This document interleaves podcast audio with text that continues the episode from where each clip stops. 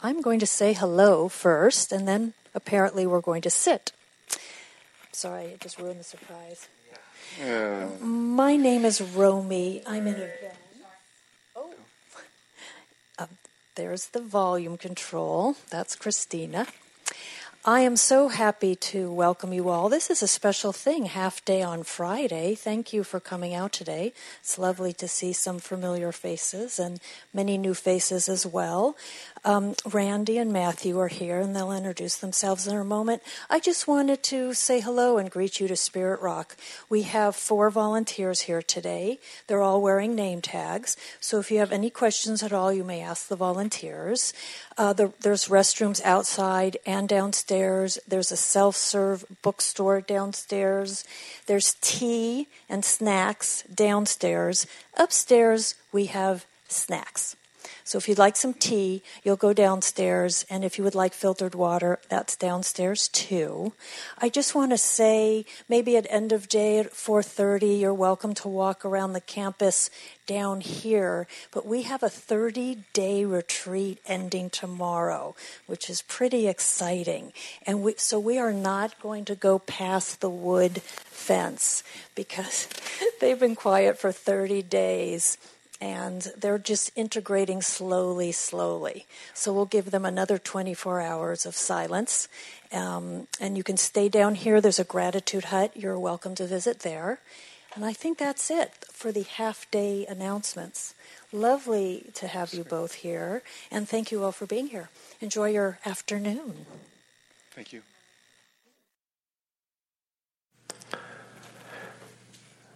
Thanks. Uh, maybe we're a little loud. Yeah, I think so. Um, so welcome, welcome, folks. Um, I think uh, maybe just as the last few folks trickle in, let's uh, let's just sit quietly together for a few minutes.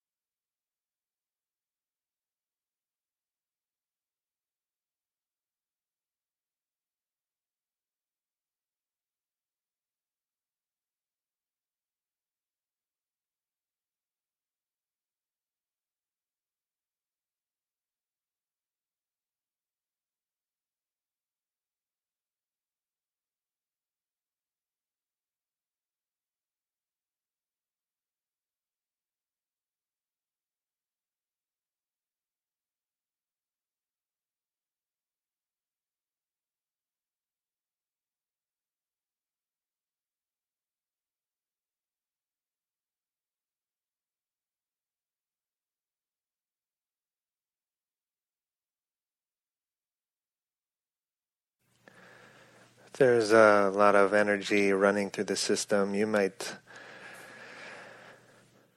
give preference to the force of gravity, the sense of being held on the earth, the gently soothing sense of the downward pull of gravity. The ripple of sensation on the exhale.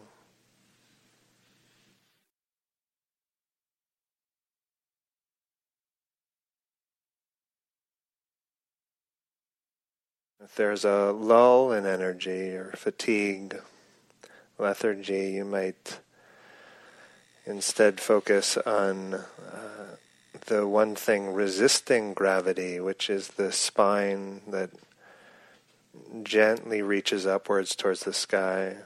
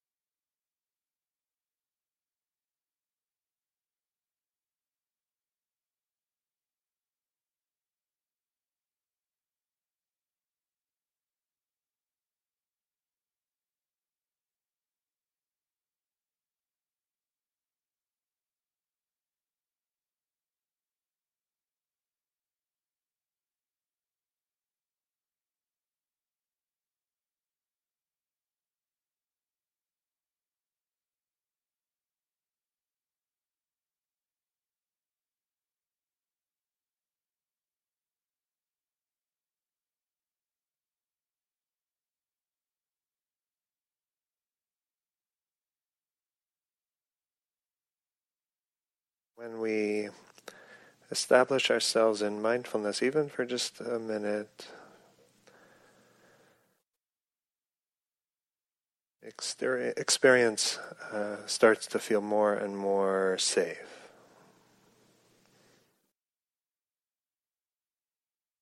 The ambient sounds, people trickling in, the sensations washing through the field, what we call the body, breathing, the thought, the feeling.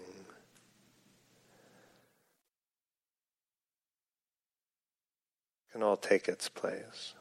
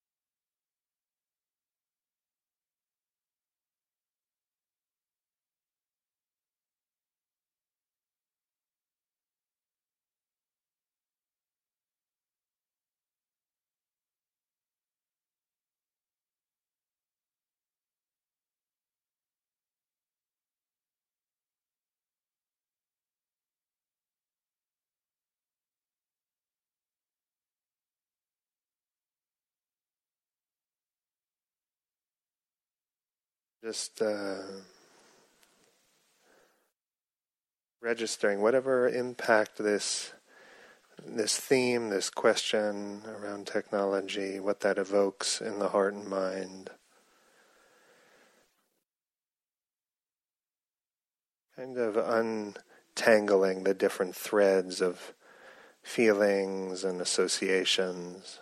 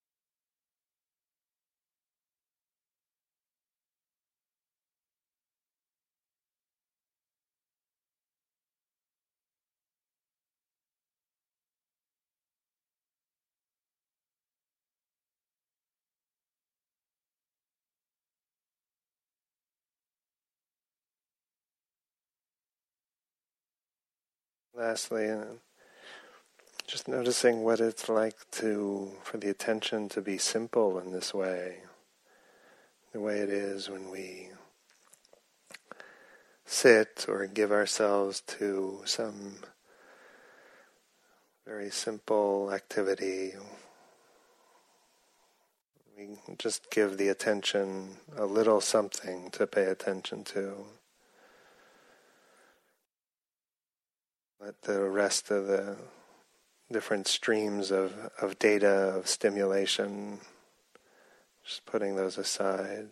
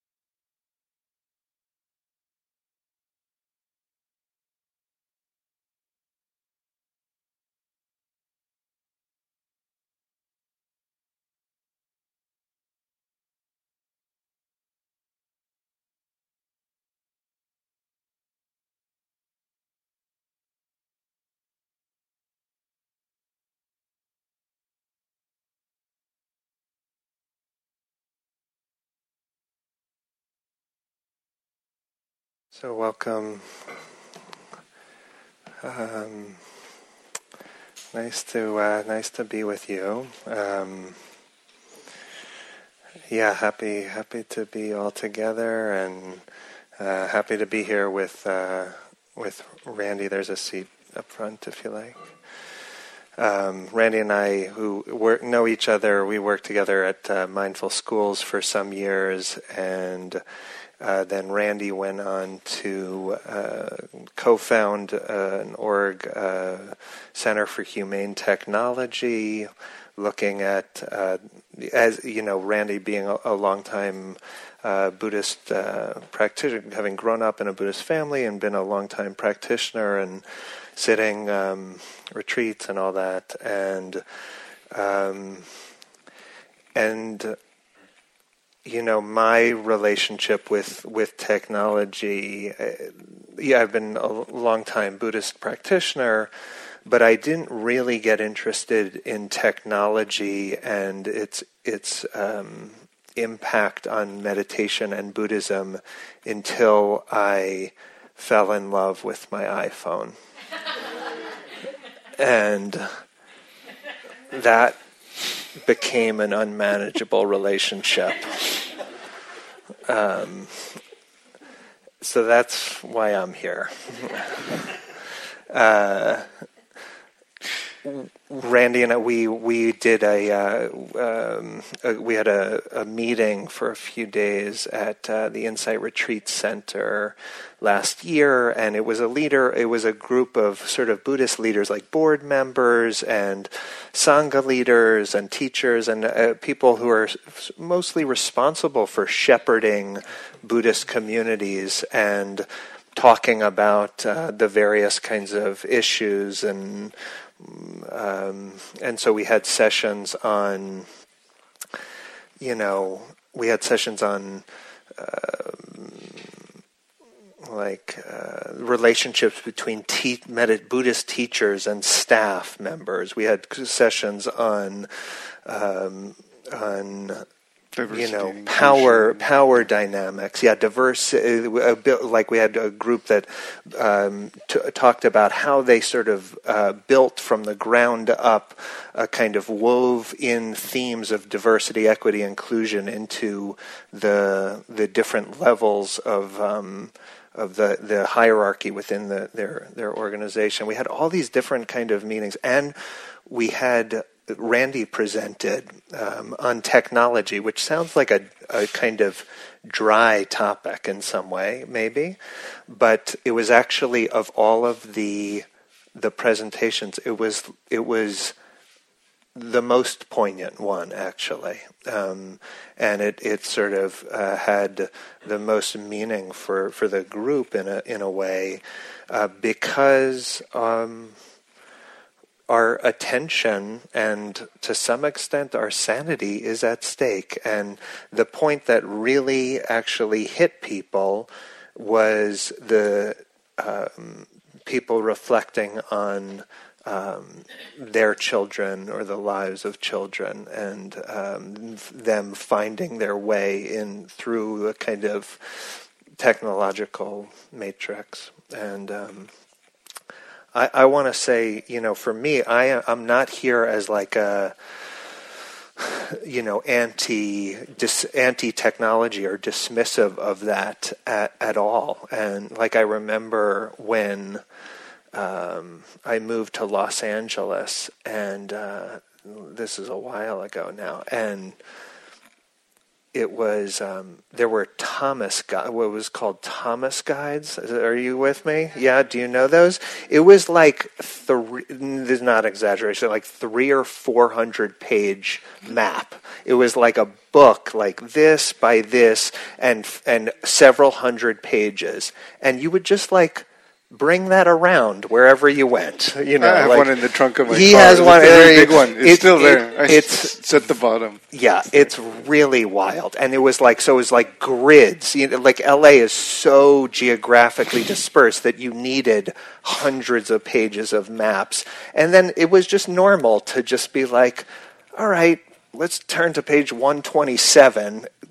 You know, H four. You know, like uh, that was that was our lives, right? So we've come a long way, right, with Google Maps and these things, and so these are, um, yeah, I'm not dismissive of the the value of of some of this, um, and um, even. Um, want to acknowledge, which maybe is heretical for like a ma- mindfulness teacher, to say that I know there's something soothing about mindlessness. Yeah, like we we toe the party line here of mindfulness, mindfulness, mindfulness. Like, and it's said in the Buddhist tradition that's the one thing you can't get enough of. You every other spiritual value potentially puts you out of balance equanimity or compassion or like all those things they need to be counterbalanced by a force but it's actually said that mindfulness is is is the balancing factor yeah and so that you you know the saying is like you cannot get enough of it and um, i'm mostly sympathetic to that but there are times when a fe- it does feel like a certain measure of mindlessness, unconsciousness is just what the doctor ordered. Yeah?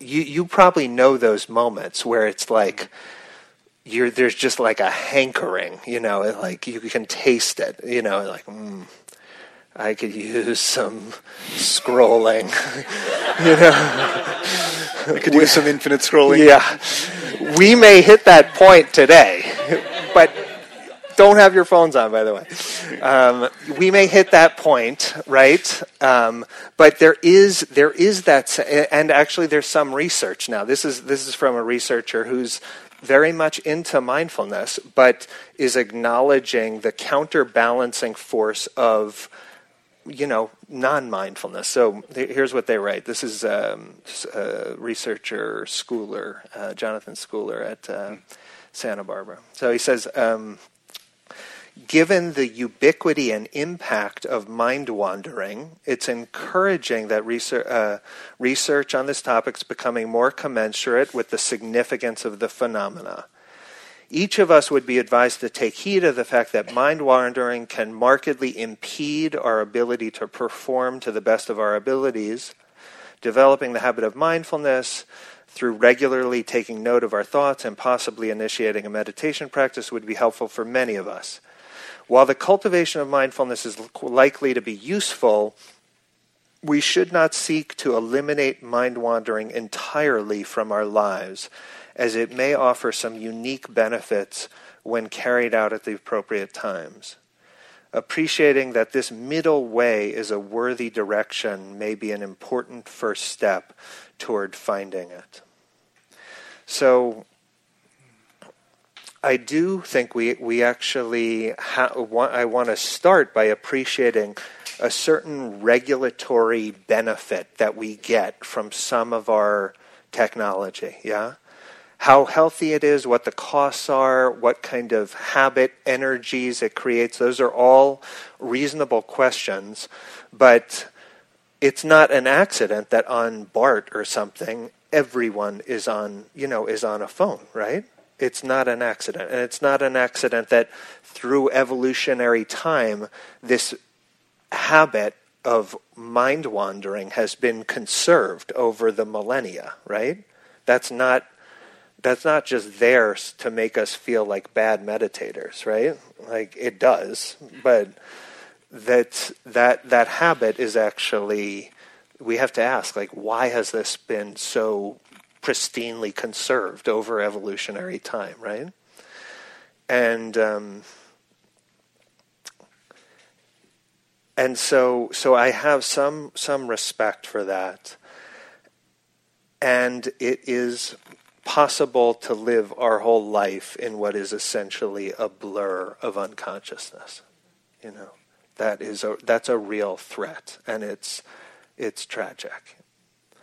Um, a uh, poet, uh, David Whyte, was um, was working with a group uh, of uh, a group of executives. This was at AT and T, and wrote this this vignette where. Um, he was having them reflect on reflect on their lives and the sacrifices they made to work and their roles and money and all this stuff. And one of the one of the um, the executives she called out from you know like they each wrote a little something, and she shared what she wrote, uh, like a one line kind of poem, and um, and. So Whyte writes, he says, uh, a woman wrote the following line. She read them slowly from the back of the room, unaware of how stricken we all were by the silence she created. She said, Ten years ago, I turned my face for a moment and it became my life. That sense of like, we just, I turned my face for a moment and then it's another decade, yeah? And the, the kind of um, way that time and our lives um, uh, slip away in uh, in the the face of un, un, kind of unconsciousness. So technology it, it intersects with uh, with dharma in in deep ways because it acts so profoundly on our minds. Yeah, uh, th- that we are that we're so wedded to it is itself uh, uh a, a, an indication that it's doing something potent that a lot of other things don't do. Yeah. That, and, yeah. yeah. But yeah. in fact, in a, in a lot of cases, the, the goal of the companies is to determine your next thought or predict your next thought. Like that is the ultimate level of success. Like when you wake up, mm-hmm. that they'd say, "Well, here's what you should think next." Yeah, mm-hmm. just guiding your your patterns, mm-hmm. right? Mm-hmm. So to that level. Yeah. Yeah. yeah. Um, yeah, and and so um, uh, yeah, so just to to acknowledge its effects on presence. Um, you know, it's the effects on the way that it's a kind of channel for for our restlessness. You know, like restlessness, which is said not to fade away until we're fully enlightened. It's like it's with us until the very end. Yeah. Uh, that that it's like that bubbly kind of leaning forward. Uh, something needs to happen in the next moment. That that sense, which runs very deep in us, the the phones and you know other forms of technology, they're they're a real kind of avenue for a, a kind of soothing of that restlessness, but it's soothing it in a in a partial way. Yeah? It's, it's like we're piling one intensity upon another. Yeah? And then we can live our lives in this sort of like over stimulated state where we're just chasing intensity by intensity in order to reestablish some homeostasis.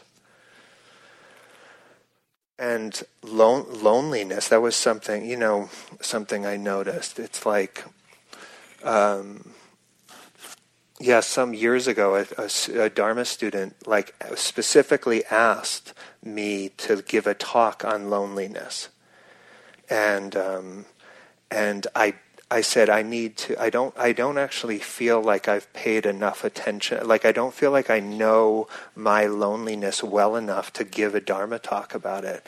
And I said I'll get back to you. I'm going to study it. Yeah? And he asked me a year later are you ready to give that talk? And I said no I'm not. And one of the reasons I was not ready to give that talk is because there was a kind of quasi friendship of the phone that actually interrupted me developing a clearer relationship with loneliness. Yeah?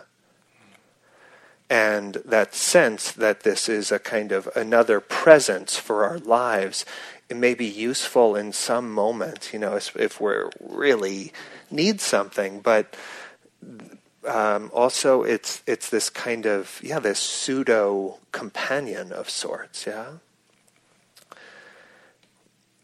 And it, the technology acts on on our attention like so profoundly which is our most basic currency in some way. It's you know the way like in in the scientific literature around this path of meditative practice, the scientific term is often attentional training. That's what they kind of reduce it to. Yeah, and now maybe that's a little narrow, but it's the Buddha too said.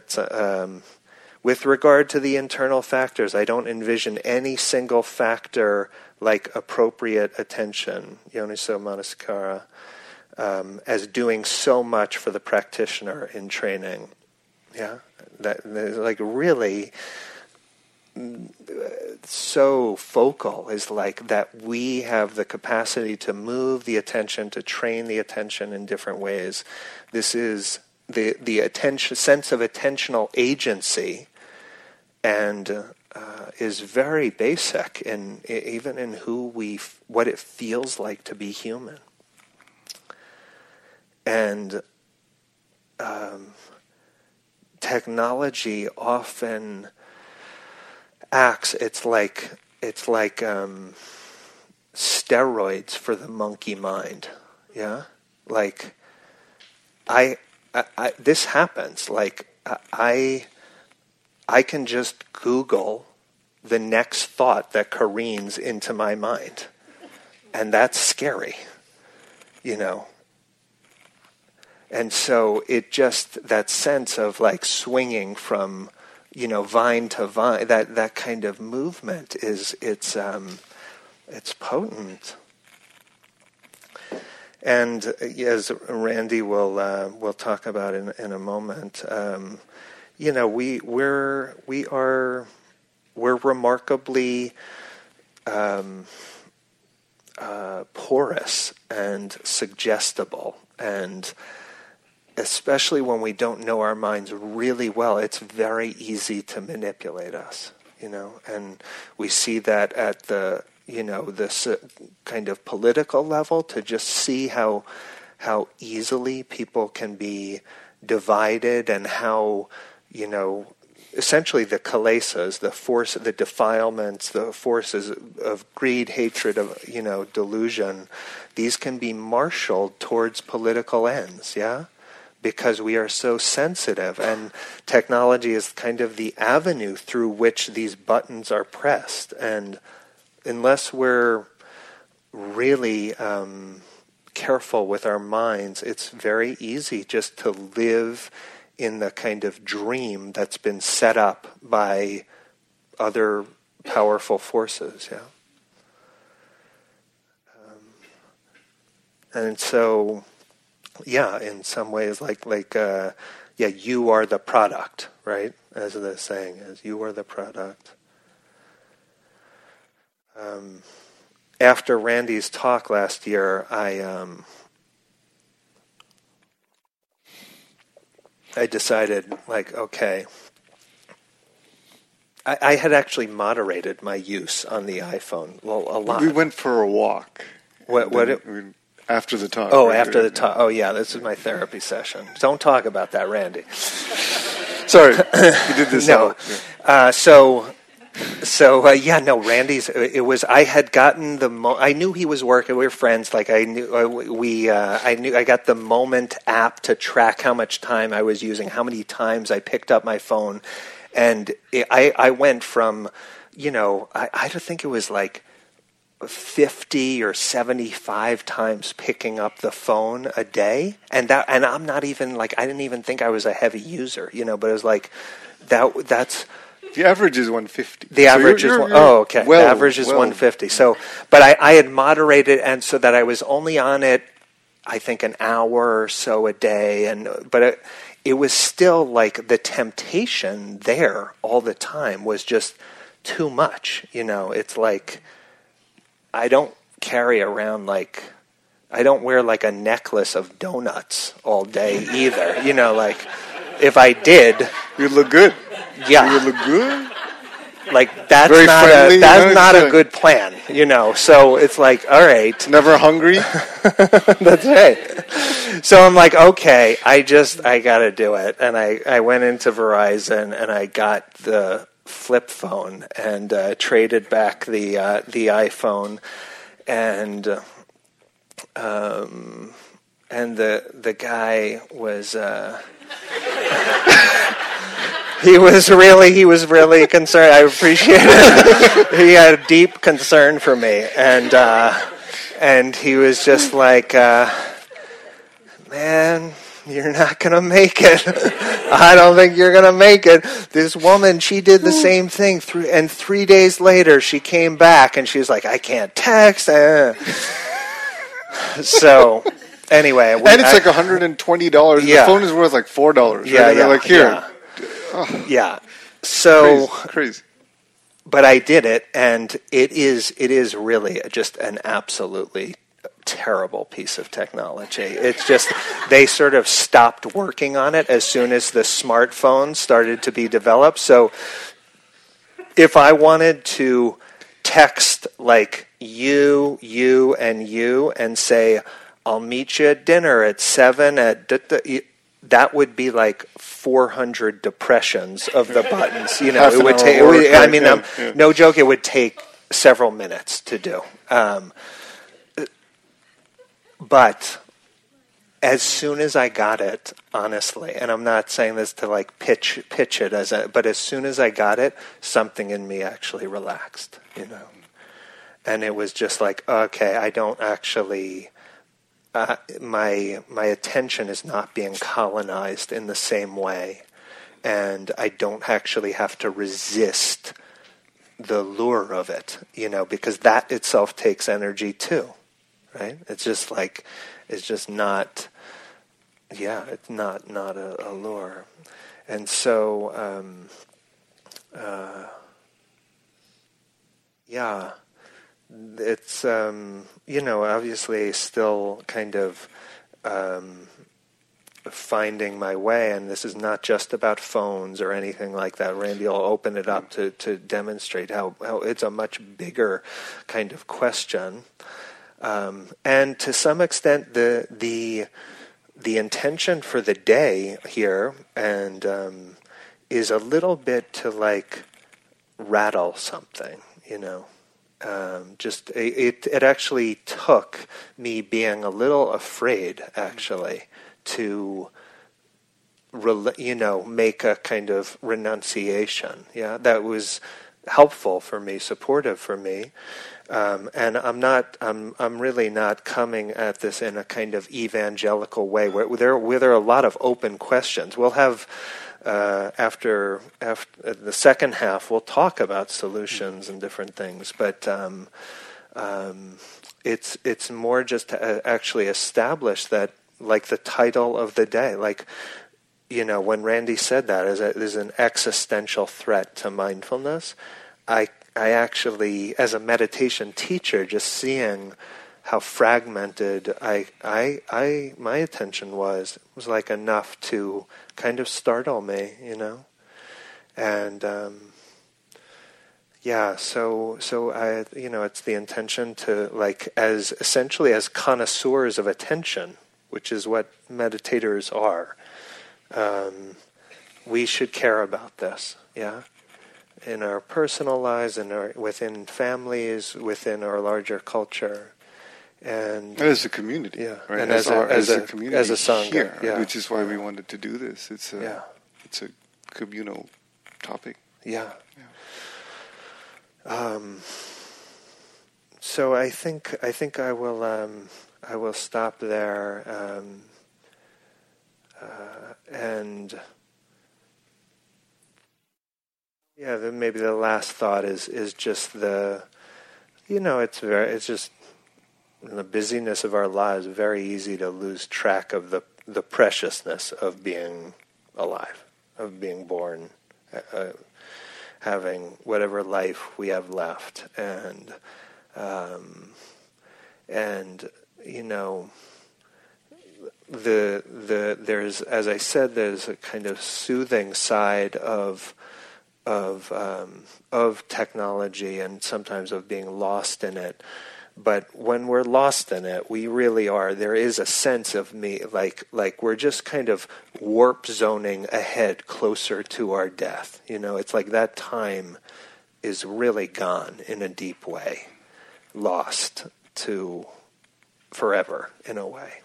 And how much we want to do that i'm not saying none but how much we want to do that i think is a is an existential question yeah so I'm I'm happy happy you're all here. I you know uh, yeah happy to be together and happy to be talking about this.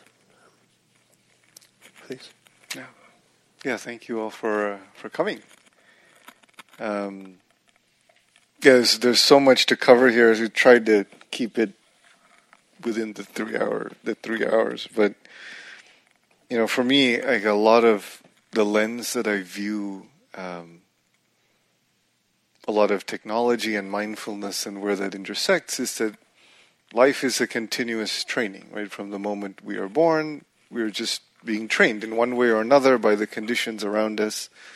This is why having good friends is so important, right? In in our tradition, it's it's named explicitly, and the phone becomes your friend, right? This is the the challenge: is that it becomes a, around you more than just about anything else. So, as a training, it is doing the training, right? And it turns out uh, training you in ways that are very profitable, but just not to you, right? So that is how it works. And it's always harder, it's almost always harder to train good habits than to train bad habits, right? That's just how, that's the challenge we have. That's just how the existence is. Um, and so it's easy to undo like large amounts of training and practice with a device like a phone that is around you for for long periods of time every day. And we think about this. I think about this a lot because um, for most people, uh, the children aspect of this is what brings the most emotion. And you know, all of us are, are so happy to see kids meditating in classrooms for five minutes, five minutes, ten minutes, really good. High school, fifteen minutes is like a dream, right? Really good but then they use the phone for five hours after that, right? Think about that. It's just it is such a it's such a losing battle, and it's it's in some ways it's depressing, right? That that aspect of it because that is the truth, and there's just so much brain slicing that is going on in the way that the devices are used and the way that they try to capture our attention and the tricks that they use to do that and all of that is just training, right? So it's, it's training kids in ways that are, are really not conducive.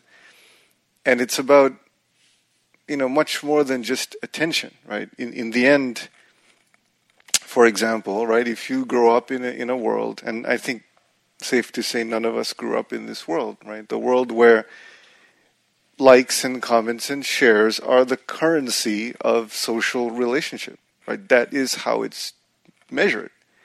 And you grow up with that. It's kind of like gravity's out there, and there's like another set of rules that govern social relationship. And this is how it works. And when you observe that, like kids learn so quickly. So naturally, they will adapt to that. When you adapt to that, gradually it shifts your values. That's that's a really big problem, right? In addition to the attention training, it's training your your character. It's training what's important to you, right? And how you see the world and what you think you need to do as your next action or what how you predict how someone will respond. And so you can see that that starts to have some pretty significant um, implications. Um, in a lot of ways, the, the technology,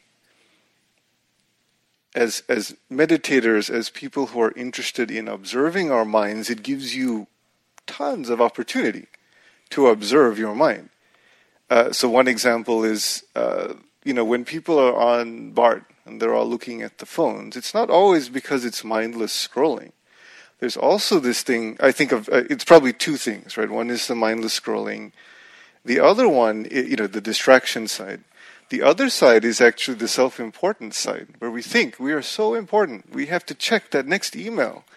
Because, like, what if people don't get a reply in the next 30 minutes, right? I'm so important. That myth is a, is a really important one to look at. And that's a big part of why everyone is stuck to their phones. And for us, it makes a lot of sense because this is a self exploration, right? There's an identity, there's an ego, there's a whole thing there uh, to look into.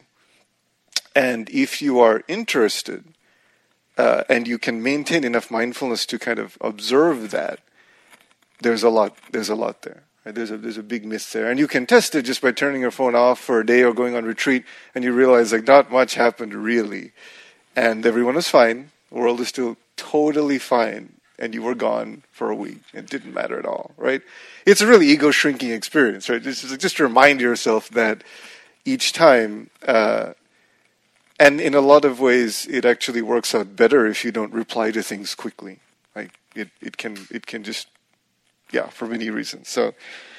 Um, there's so this is part, and then there's another aspect which is the, the sort of instant gratification piece of this, right? So we get trained, uh, again, using that same lens, we get trained to expect results very quickly. And because the devices, right, the, the whole, one of the important ways to keep people on your platform or your app or whatever it is, is to make sure they never wait, right? They always get what they want immediately.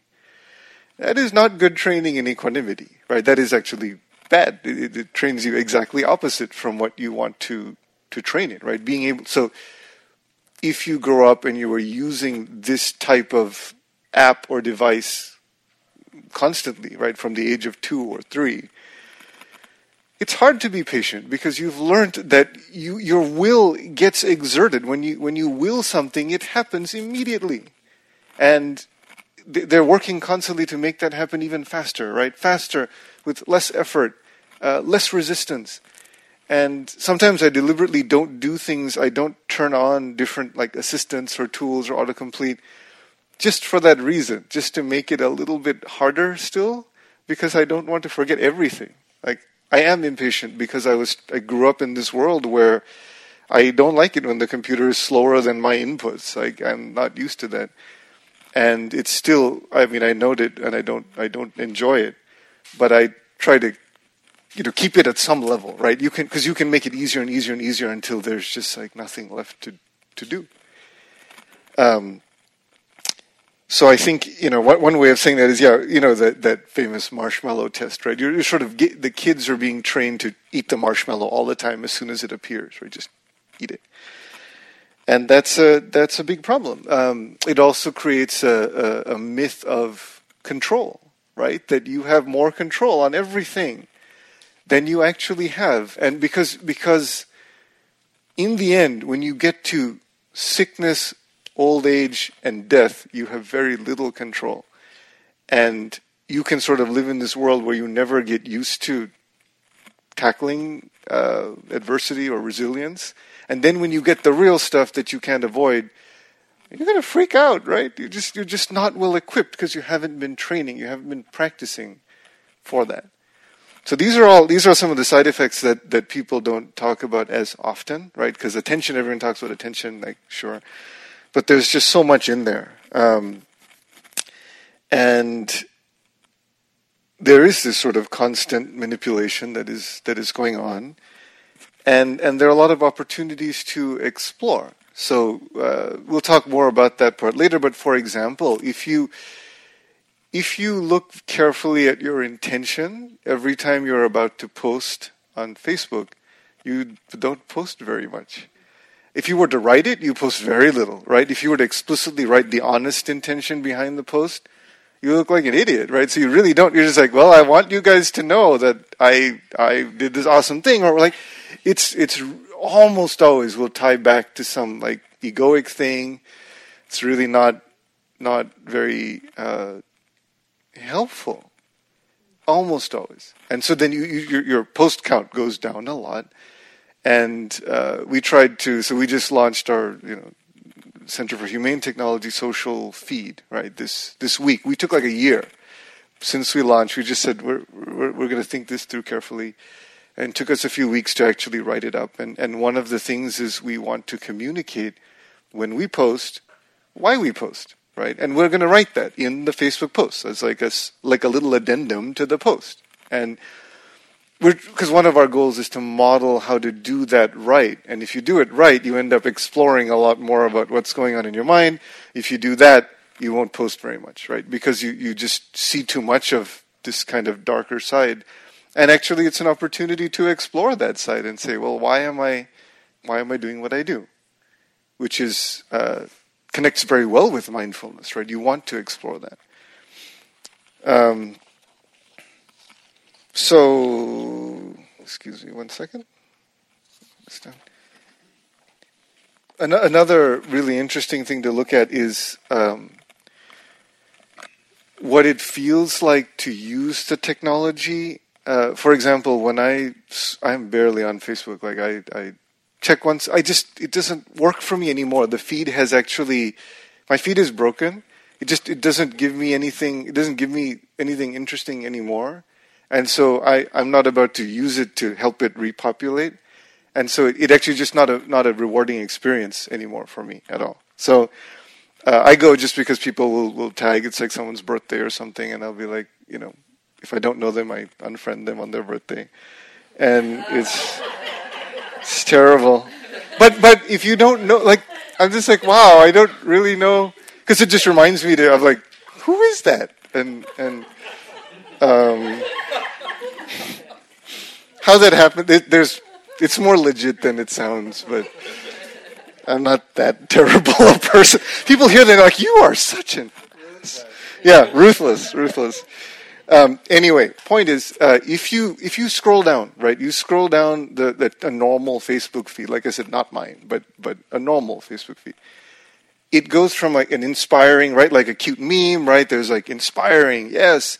There's a Trump something did this thing, right? So then you're so you're what's your mind, right? It's like oh, inspiring, ah, it feels good, and then something explosive, right? Oh my God, we need to all do this. Like this is terrible. I can't believe, right? That then there's like, oh, here's my here's my kid's birthday, right? Cute picture. Then there's like the kitten, right? There's like all of the kittens typing, right?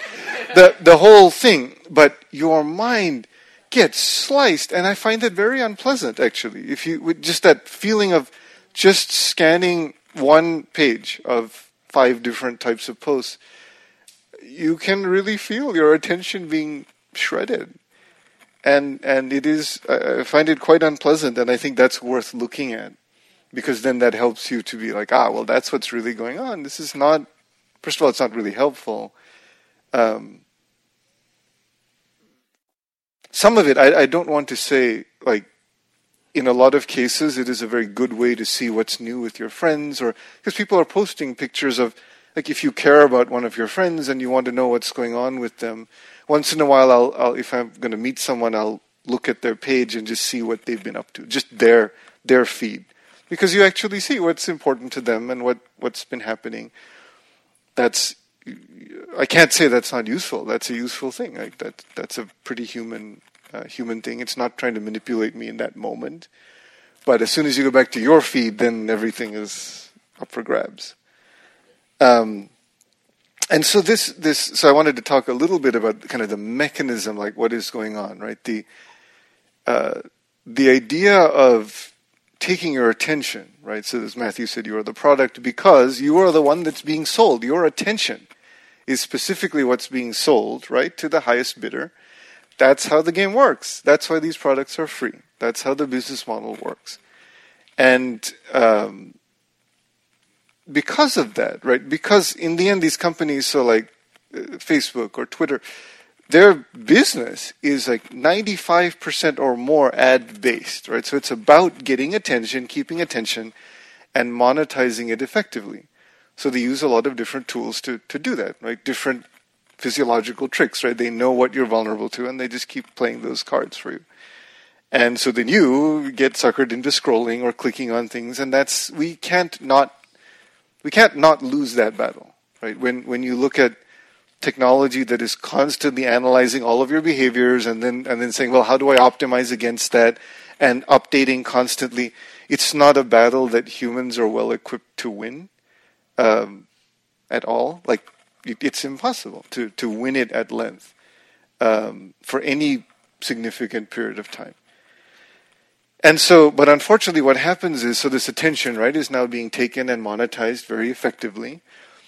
Uh, but then, in addition to all of these side effects that we already talked about, right, mental health and social relationships, because you can buy the ads, it's really easy for Russia to buy the ads, right? Like it's really, it's a very inexpensive way to divide a country, is to buy a few, few th- tens of thousands of dollars of ads. Um, as an example, right, because of the way the electoral college works in this country, you only need to convince, right? Because most of the map is set already, right? There's like five states that determine who wins the election. In those five states, there's only tens of thousands of people who are actually the swing voters who determine the election.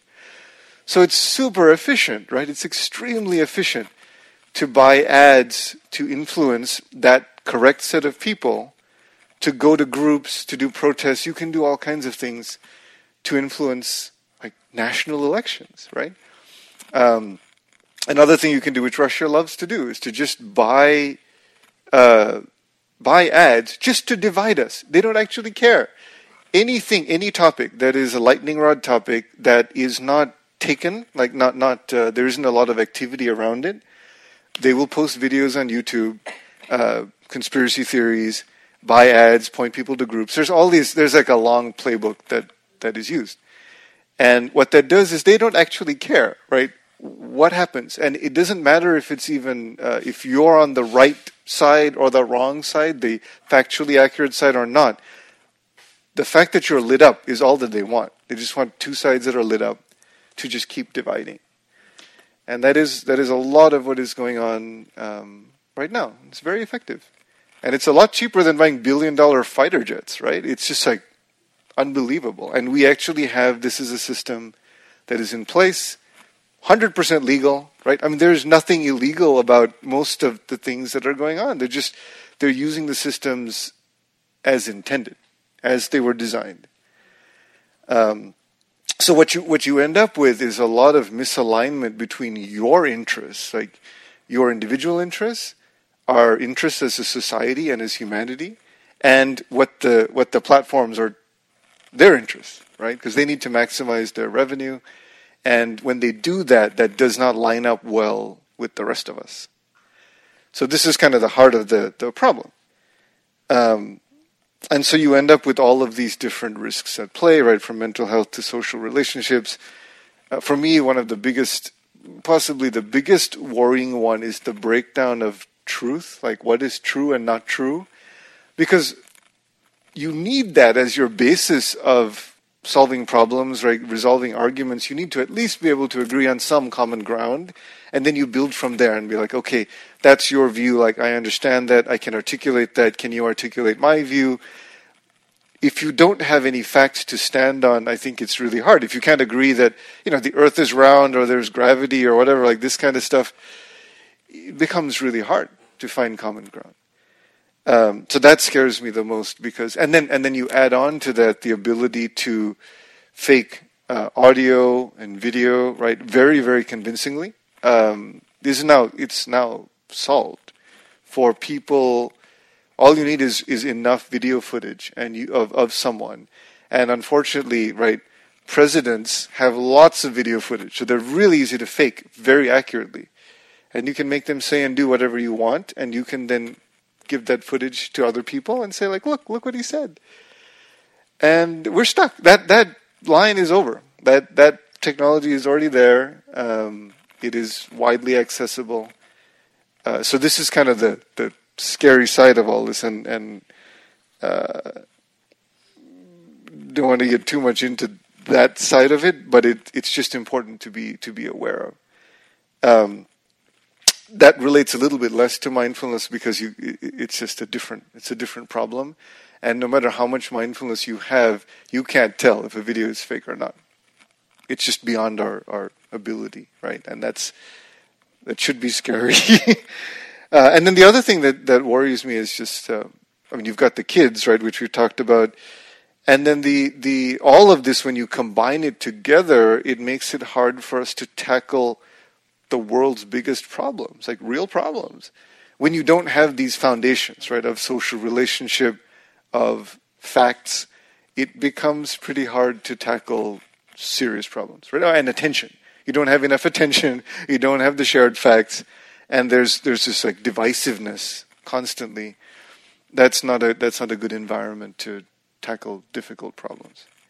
So that's uh, it's a scary set of things. And and so this is why I think we, we titled this, right, this session as, as technology as an existential threat to mindfulness. Not all technology is, but there's a significant chunk of it that is widely used by billions of people uh, that is currently operating in a way that is an existential threat to mindfulness. So that's why we're sort of we wanted to bring that issue up. Um, so that's kind of the the the background um, I think that I wanted to to cover. Oh, one last thing is you know people often talk about ah, but like new technology has always been like this. Right? There's always been trouble. There's the photo right of people all looking at the newspaper in the in the subway. Right? I'm sure you've seen that one. And uh, what's different this time is there's a number of things. So one is that we are connected in, in a very intimate way to the devices that feed us this information. Right? That was not never true. Where you walk around with the thing all the time and you look to it to guide your next decision, where you go next, how you get there, who you talk to. Right? All of, there's a lot of thoughts that then eventually become your character. Right? Step by step. Um, that your device uh, guides you towards. Right? It's sort of it's doing that training process. So that's one thing that has never been true uh, to this level. Uh, another one is how they dictate our actual social relationships. Right? They define our social norms because so many people use them. Even if you say like I'm not going to use any of this, everyone else around you still does. And at work, like you can't you can't escape from it. So there's it's sort of a larger problem, right? It's, it's like, it's a societal level problem. The third one is this AI driven um, technology, right? AI driven analysis of what's going on. So every time you interact, data is being gathered about you, and it figures out, based on that behavior, how can I hook you better next time? And that's just this constant training pattern.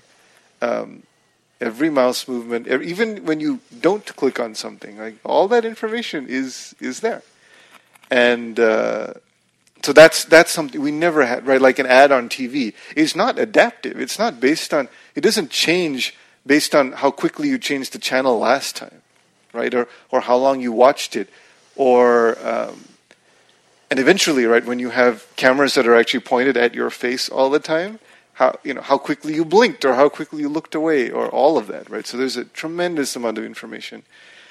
And the last thing which is kind of a combination of all these things is the ability to target you very precisely right? So this is again the service that facebook and twitter and, and all of these ad-based models offer.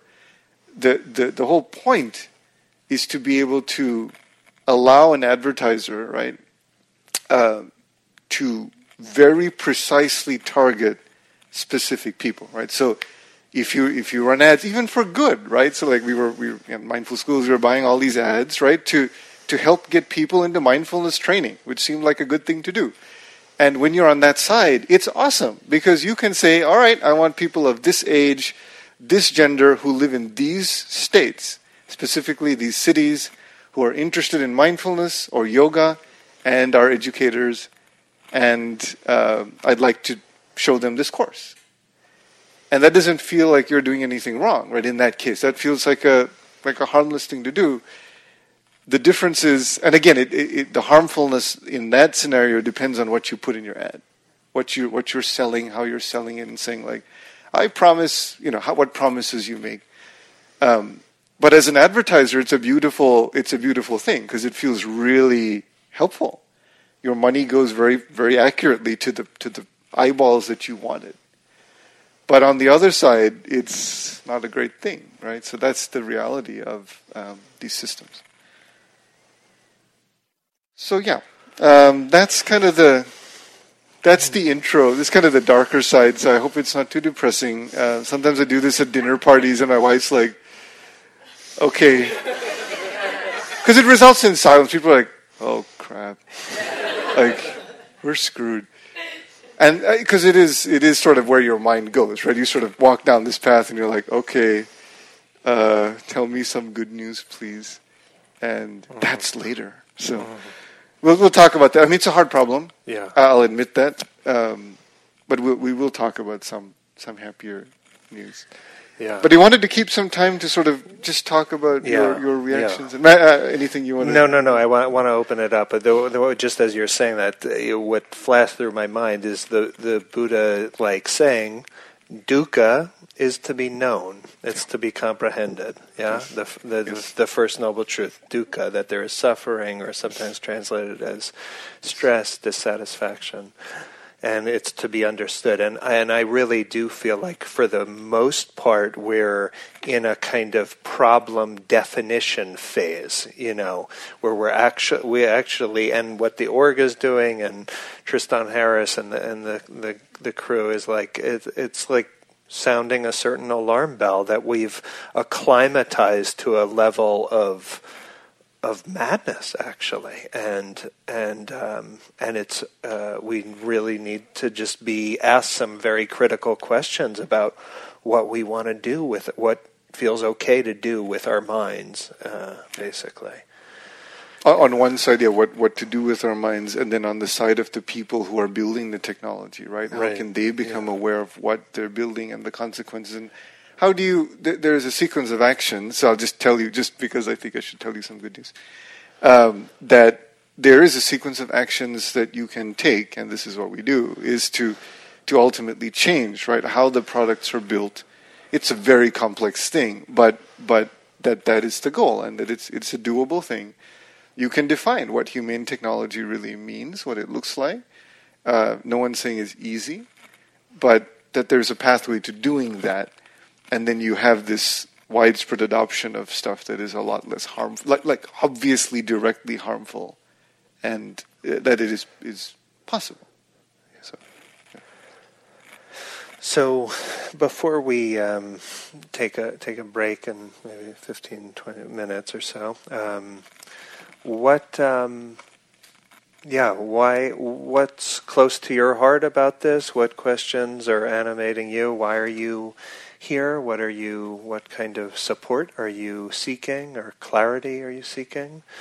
And um, yeah, and we'll maybe uh, say, you know offer some words. Uh, so uh, and we'll we'll use a mic. So thanks, Pat, for running running the mic. Yeah, what's on your mind?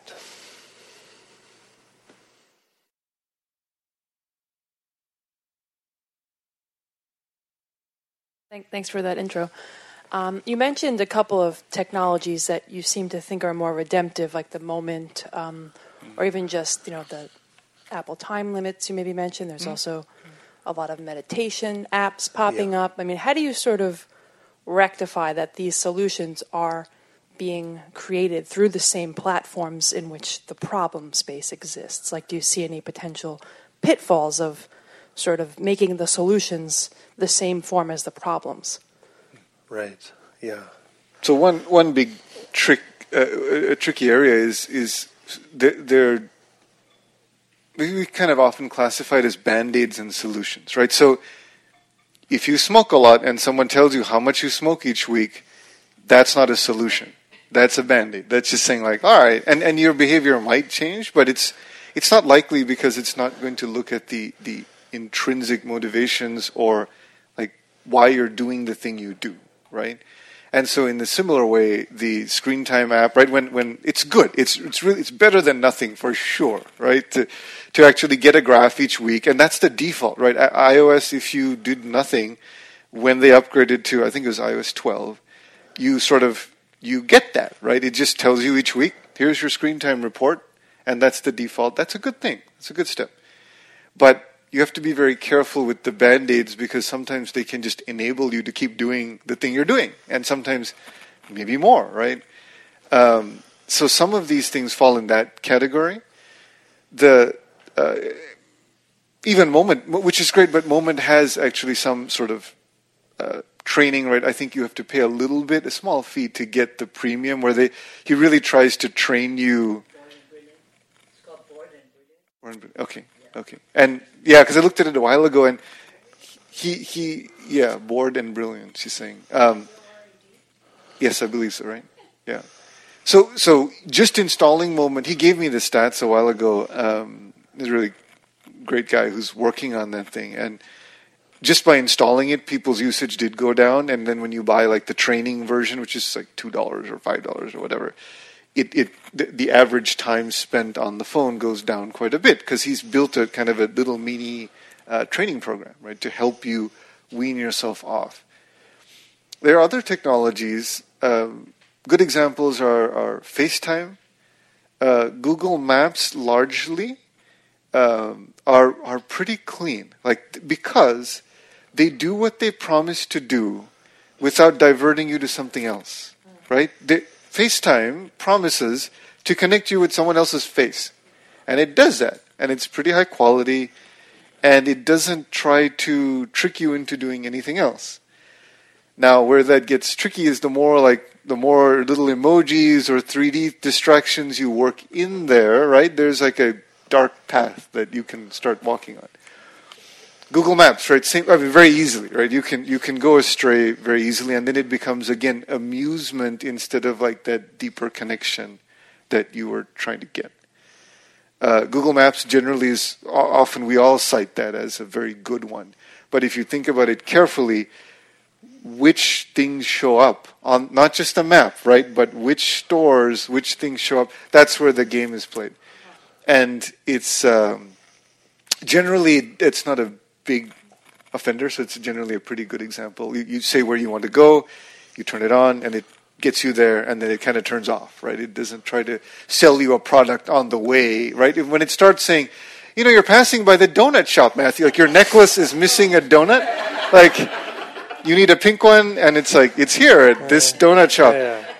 Then, then there's a problem, right? Or like the the diamonds, or you know, you're missing some diamonds that kind of thing, right? So, so there's a fine line where the, because they gather so much information from you in the process, it's it's so tempting to monetize that, and that's what's really tricky, right? To kind of not monetize it if your business model drives you to do it, capitalism demands that you do it, and you've got all this info because you know where Matthew goes all the time. He goes by the donut shop all the time, and the donut person's like, "I will give you five bucks to make Matthew come here and buy a donut every day," right? So then it's like, all right, well, right, that's what happens. The, the motivations are again not aligned. So does that make sense? Kind of a longer answer, but I wanted to touch on both sides of the band aids and the solutions. Um, building truly humane technology means it's it's much more respectful, right, of what your actual intention is.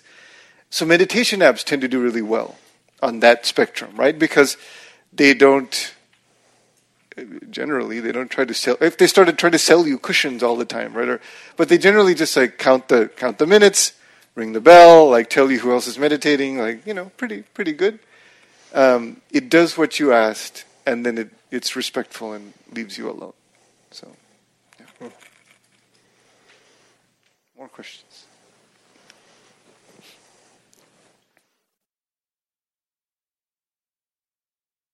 So, um, this is sort of a little bit more on a personal level and relationships in the family, loved ones, polarization, division, the American divide, technology, technology and Luddites. and we've got the divide in my family and, um, my partner of like 35 years, wonderful, such a loving person and not a Dharma practitioner, and I am, but very interested in my path. We have a great relationship. And um, there's a person, he is. Um, he's just he he delights in technology. He finds it fascinating and fun, and he doesn't feel um, intimidated by it. He understands it really well. He's a computer engineer, and he likes to use Alexa and all this stuff. And um, I use more technology because of my relationship with him, and I think from what you're saying, I pr- I feel as though I'm on pretty clean sites, and and I don't feel incredibly manipulated, and I am aware of the addiction that I do have and how much I'm pulled into it. Um, but when, especially when, um, you know, when I'm when I wake up to the really scary implications, and and he's aware of that too, and he's concerned about it too. Um, but the you know the um, activation of the nervous system in the family, then it, it can get polarizing um, right in the middle of the relationship, and so. Um, I really appreciate what I hear so far, the little bit I know about the Center for Humane Technology. Really good minds looking at this and not taking a polarized view. You know, like you introduced this. Um, and so that's what I'm really looking for is open discussions that doesn't demonize anybody or anything and how can we co-create a good healthy future for everybody without demonizing people who have a phone in their hand you know and um, so i'm just saying that this is a uh, for me um, a really challenging thing you know to have healthy conversations around it and accept people on various sides of it so i don't know what i'm asking for Yeah. but that's why kind of a big thing that's coming up as we are I, I appreciate. I'm glad you put that in the room. Yeah, thanks. I have one, just one thought. I, I think the audio maybe is it still on? I feel like I w- during the middle of that. The oh, there, that's okay. Um, you know, one thing that might be interesting is just to explore um, some of those things that I mentioned together, right, with your partner. This thing about convenience. Uh, this is like, speaking of Alexa, right? Like c- convenience. Um, you know self-importance with respect to email or there's all these other areas that are not just about attention right or what happens or what type of habits are we training ourselves to have um, you know curiosity in in devices and what they can do is is generally I, I- don't think it's very harmful it's probably relatively safe it just really depends on what you're curious about because it's so easy to get sucked into some black hole right now and right, so anyway, just a few thoughts. Yeah. There's one at the back too, I think.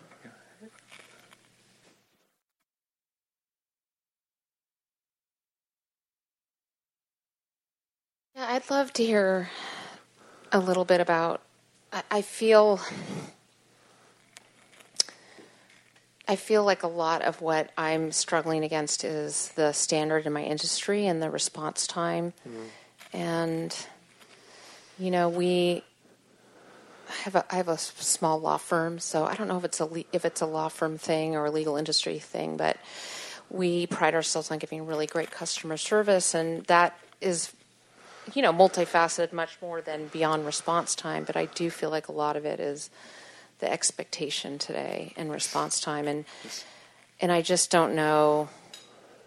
I mean, I suppose ultimately there's and there's and there's certain clients like we just took on a, a new client that I was super excited about, a really big client, and they warned us when they came on that they would have really fast response times. And they said this is, you know, we're we're not we don't we're not proud of this, but this is we have a very disorganized CEO and and he forgets things and then all of a sudden needs an answer. And so, um, the legal team, we need an answer really fast. So, um, even when they realize it's a problem, sometimes they still need things really, really quickly. And, you know, it's just, it can be really unmanageable. So, you know, I don't know, is there a solution beyond just letting go of some of those clients? You know, that that's what I'd love to hear about. And the whole, I really liked what you said about the self importance thing and just realizing like things get solved. So I'd love to hear more about that as the day goes on. Thank you. Yeah, thank you. Thanks. Um, yeah, I I don't um, have much much to offer, honestly. But um, one, um, just one thing that feels useful is to actually create.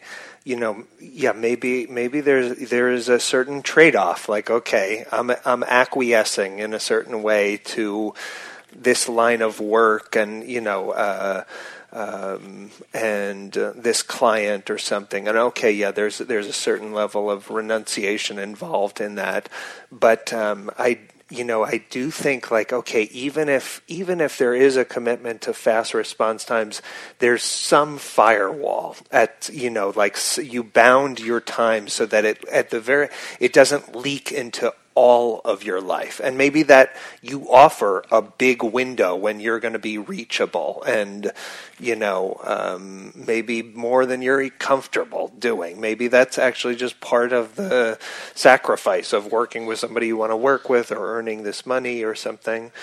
And that there's some sort of sense of like at some point the day ends, you know, and that you don't you know you're off at some point. And so actually brightening that line that distinguishes you know so that it just doesn't kind of seep into all of one's life and weekend and everything. Yeah. And so that that's something to to consider. Yeah. There's a few um, some fields are like that. Legal is one of them. Um, medicine like er if you work in the er it's like that, right? It, it's it's going to be like that. Um, I'm always very happy when my when I write to my lawyers because I have a question that needs an answer, and it's normally pretty quick. So that's the that's the nature of that. Uh, but so one practical thing that might work. I mean, on, on top of everything you said, is just like staggered hours, right, where you've got someone else on the team staffing because not everything is urgent. Just because it comes in at 8 p.m., it doesn't mean they need the answer at 9. So you, you create some protocol with your client to say like when it's urgent, here's what you follow. Text or something if it's super urgent, then you can be sure that you don't need to look at your email the rest of the time. Whatever it is, but there's some protocol or some staffing that allows you to stagger so that yes, the team member has to be on like when they're when they're obligated, right? It's their shift. But when they're not on their shift, they know they can just go home and, and relax, right? So there's some practical things like that that might might help. Hi. I was very curious about the idea of mindlessness that you were talking about at the beginning, and I've noticed that I need that. Mm. And I use my phone, I'll watch TV um, to zone out, mm. and I feel really guilty about it. And I was wondering if you had tips on maybe more humane forms of mindlessness and how to mm-hmm. um, still be engaged in spiritual practice when yeah. you're being mindless. Yeah, yeah, yeah. Um, yeah, I appreciate you sharing that because I think I think probably a lot of us meditators are like a certain measure of shame, you know, around that kind of thirst for a certain, for lack of a better word, mind, mind mindlessness sounds pejorative, but it's, um, um, yeah. So, so one is to um, one is to acknowledge that our, our hunger for that is going to change depend on the de- depending on the depth of stimulation that we've encountered the rest of the day. Yeah, and so um, when there's a lot of intensity, and specifically when there's a lot of e- egoic titillation that happens, positive or negative, it creates a certain kind of hunger to. S- smooth it all out somehow. And we smooth it out by checking out and letting uh, some kind of like now I'm just making this up by the way, but like some kind of background process where it, it's being digested in a certain way, but um, um, where yeah the, the the it's it's like a um, yeah it's self-soothing but it's it's a there's some subtle process of digestion that's happening in it. And um, I and so so it's going to vary. It changes over the course of our practice. You know, like I, I mean, I think most everybody I know does some some of that has something like that. Um, but but I do think the demand changes over time. But that's not a function of like, oh, I shouldn't do this. I need to let go or something. It just naturally happens that we're we. Um, we mindfulness is an acquired taste you know, and the kind of uh, hangover of unconsciousness starts to be more unpleasant, and so it actually reinforces more awareness in a way.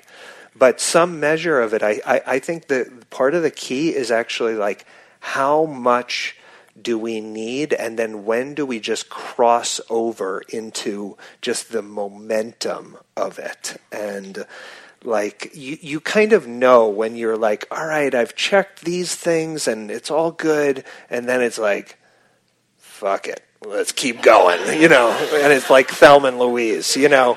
Like all right we're doing it you know? And uh, it's like that uh, that that's not onward leading you know? Like that side of it when it's like that's like now really kind of recreation not helpful actually. Maybe like that's maybe where it starts to be counterproductive whereas it had a certain value uh, you know. And um, and as far as like actually being awake during that i you know i don't i think the nature of that particular kind of soothing is um, is its unconsciousness. But we can look to see that um, there is something wholesome going on, that we're actually not reinforcing other unwholesome seeds in the mind, yeah? And so, okay, we're, yeah, we're kind of spaced out, but we're not spaced out and reinforcing greed and aversion too, yeah? And so it's like, okay. And then, yeah, becoming sensitized. When is enough? And it, the enough is probably going to be sooner than we think. But like, you actually tune in, like, oh, yeah, that's complete. That's complete. Yeah. And for all of us to explore.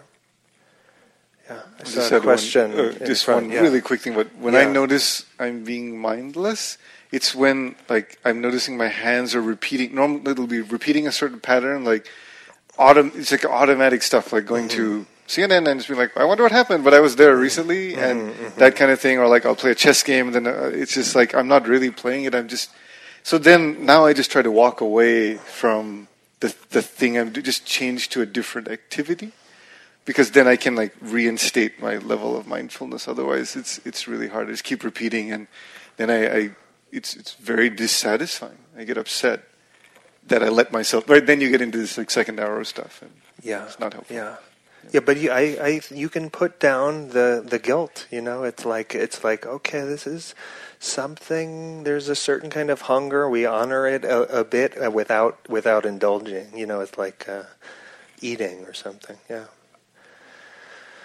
Yeah, did Christina and then okay, yeah, yeah. So a couple of weeks ago, I set up the hill and it was my second silent retreat. And um, I'm going to be honest, my first retreat, I didn't give up my cell phone, and mm-hmm. it was with you, Matthew. Sorry. Okay. Well, hold um, on. Let me let me just get the police one second. Yeah, right. and this time, um, I sat with the phone, and everybody was, you know, the first night, that first day, they're talking about the ceremony about giving up the mm-hmm. phone, mm-hmm. and I'm like, no. mm-hmm. And I had to sit with the no and really really sit with it like, okay, you're doing silent retreat, so look at what's coming up, and why don't you want to give up the phone? And loneliness came up, and I'm really resonating with what you said about loneliness mm-hmm. and how I'm using this, how I'm aware of it as a mm-hmm. as a spiritual practitioner. You know, I pick up the phone and sometimes I'm like texting 10 people mm-hmm. and I'm making the phone calls. And then it gets to the point of what you just said around the, the um, mindlessness. It's too much. And so it, it becomes like I've OD'd, like I'm, I've got a hangover because I just like texted 20 people and 20 people responded back.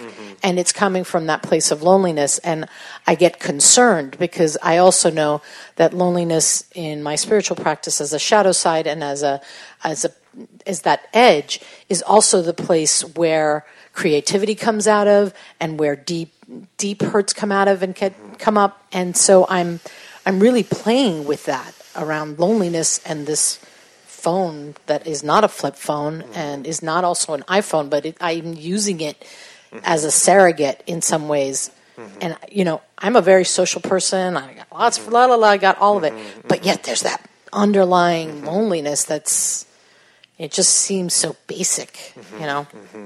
And so I'm I'm interested in in other ways of using that as well, because the phone's not going to go away. Although when I go up to the hill to go sit on retreat, I do.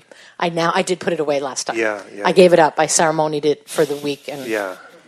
it was hard. Yeah, yeah, yeah, yeah, Yeah. yeah. Thank you. Thanks for sharing that. Yeah, I appreciate it. You know, uh, there's a question up front with, that uh, we've been waiting on. Um, so there's something about the overstimulated uh, life that that then when we are alone, which is not equivalent to being lonely, but is like when we are alone, um, the the it, it's it we just we're just like it just starts to feel like something's missing. It's like no, this isn't enough. In part because we are so overstimulated, but it didn't it didn't used to be like that as much you know it's like we've acclimatized to all these kind of forms and it's i'm not being dismissed some good healthy connection happens for sure but it, we we've acclimatized to a level of pseudo connection and pseudo companionship that does something but not actually much and um, but it makes the times when we're we're alone actually feel more barren potentially, and um, and I think that is an aspect of the the training and. Um, yeah. Anyway, we'll we'll try hopefully speak to some of that in the second second half. Just one super Uh, quick uh, yeah. comment on that.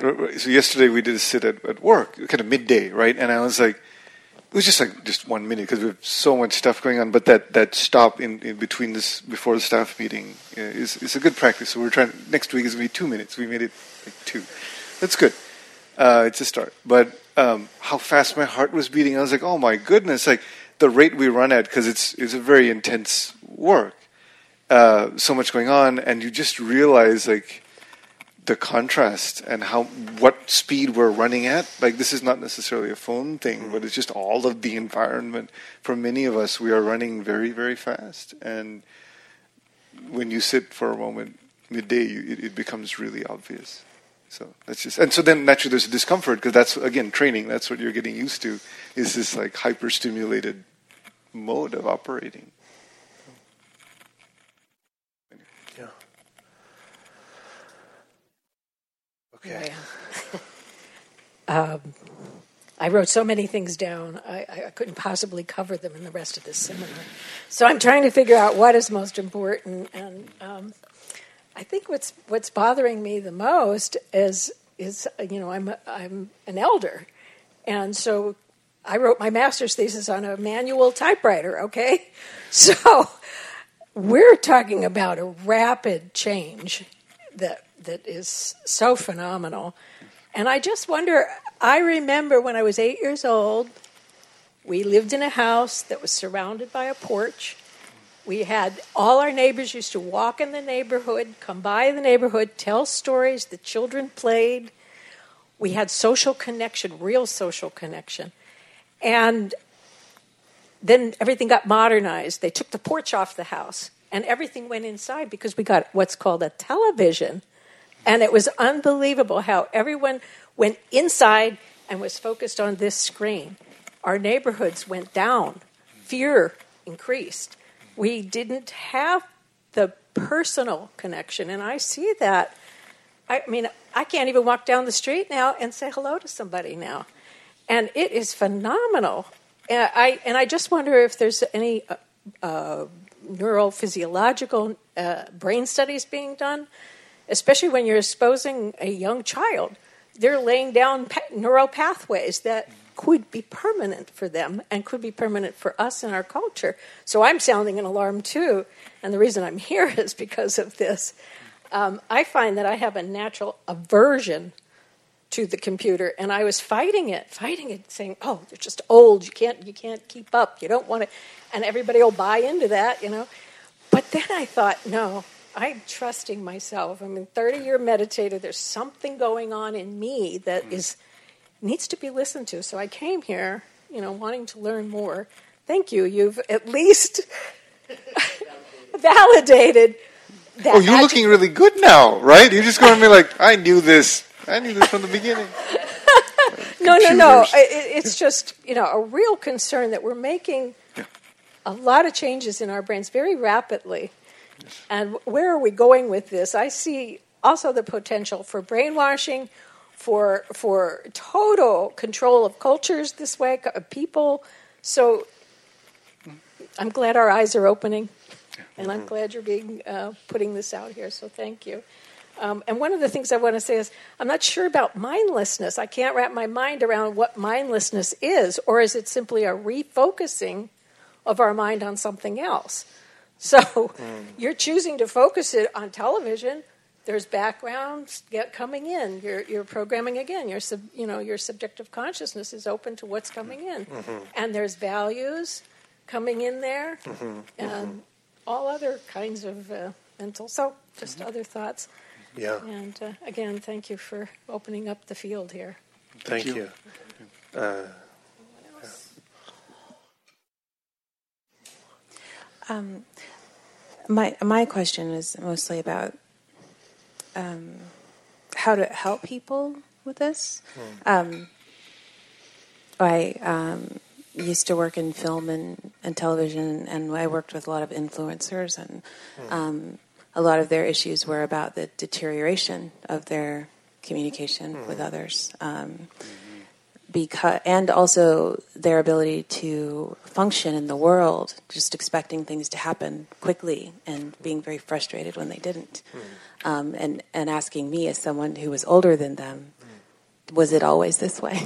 and um, uh, and I'm also a child of this world, so you know um, I didn't necessarily have an answer, but um, I work in holistic nutrition now, and I'm finding that my clients you know, being in a totally different arena um, and having chosen to be in that arena are still up against these same things, not being able to, as you put it, tackle adversity.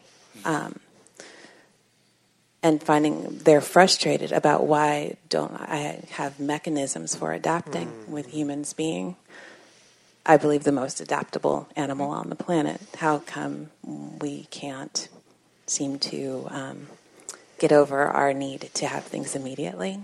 So I'm just wondering if you, I'm, I'm hoping to come here to help them, to also help myself, because I am part of the stew as well.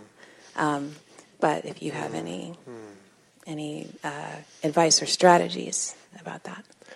Yeah, and and specifically around around promoting promoting resilience, or you're you're just feeling like in your in your clients, people feel more brittle or more uh, you know less resilient, or uh, yeah. Well, you know, they they come to someone who has background in holistic nutrition because they want to become more self-sufficient Yeah. and more back to mm. basics and that kind of thing, and then mm-hmm. finding this resistance to doing so. Mm, mm. Um, and then also there is this uh, there's a, a bit of a victimhood that I'm finding mm-hmm. um, within myself too, being mm-hmm. in this society. Like, why can't I have it right now? You know, and and anyway, what you were talking about earlier made me think that the technology has something to do with that. Yeah. Yeah, well, um, I, I, really appreciate the, the sincerity of the question, and um, I, you know, when we we come, you know, in the second second half, we'll, we'll we will talk about some of these some of these, um, you know, uh, but kind of uh, hacks, simple kind of things that we can do. But to some level, this is a these are problems that are going to have to be solved at a at a pretty grand scale, actually. And that the the aspiration of an organization like Center for Humane Technology is to try to align. Uh, technological development with hum- with supporting well-being, you know, your field, right? And so, um, that that that's a kind of generational struggle, probably. You know, not to use not to be melodramatic about it, but it probably is that. And there are things that we can do. And one thing came, came to mind that uh, I'll share, but to some extent, these are uh, pretty epic forces acting on us. Um, so the one thing that, that came to mind with your question was um, there's this line of research around around behavior change. How do we change behaviors? And this was actually around adolescent eating and adolescent obesity, and how do we actually support healthy eating in kids? And this is a known problem for a long time, and public health people have been working on this and designing interventions and.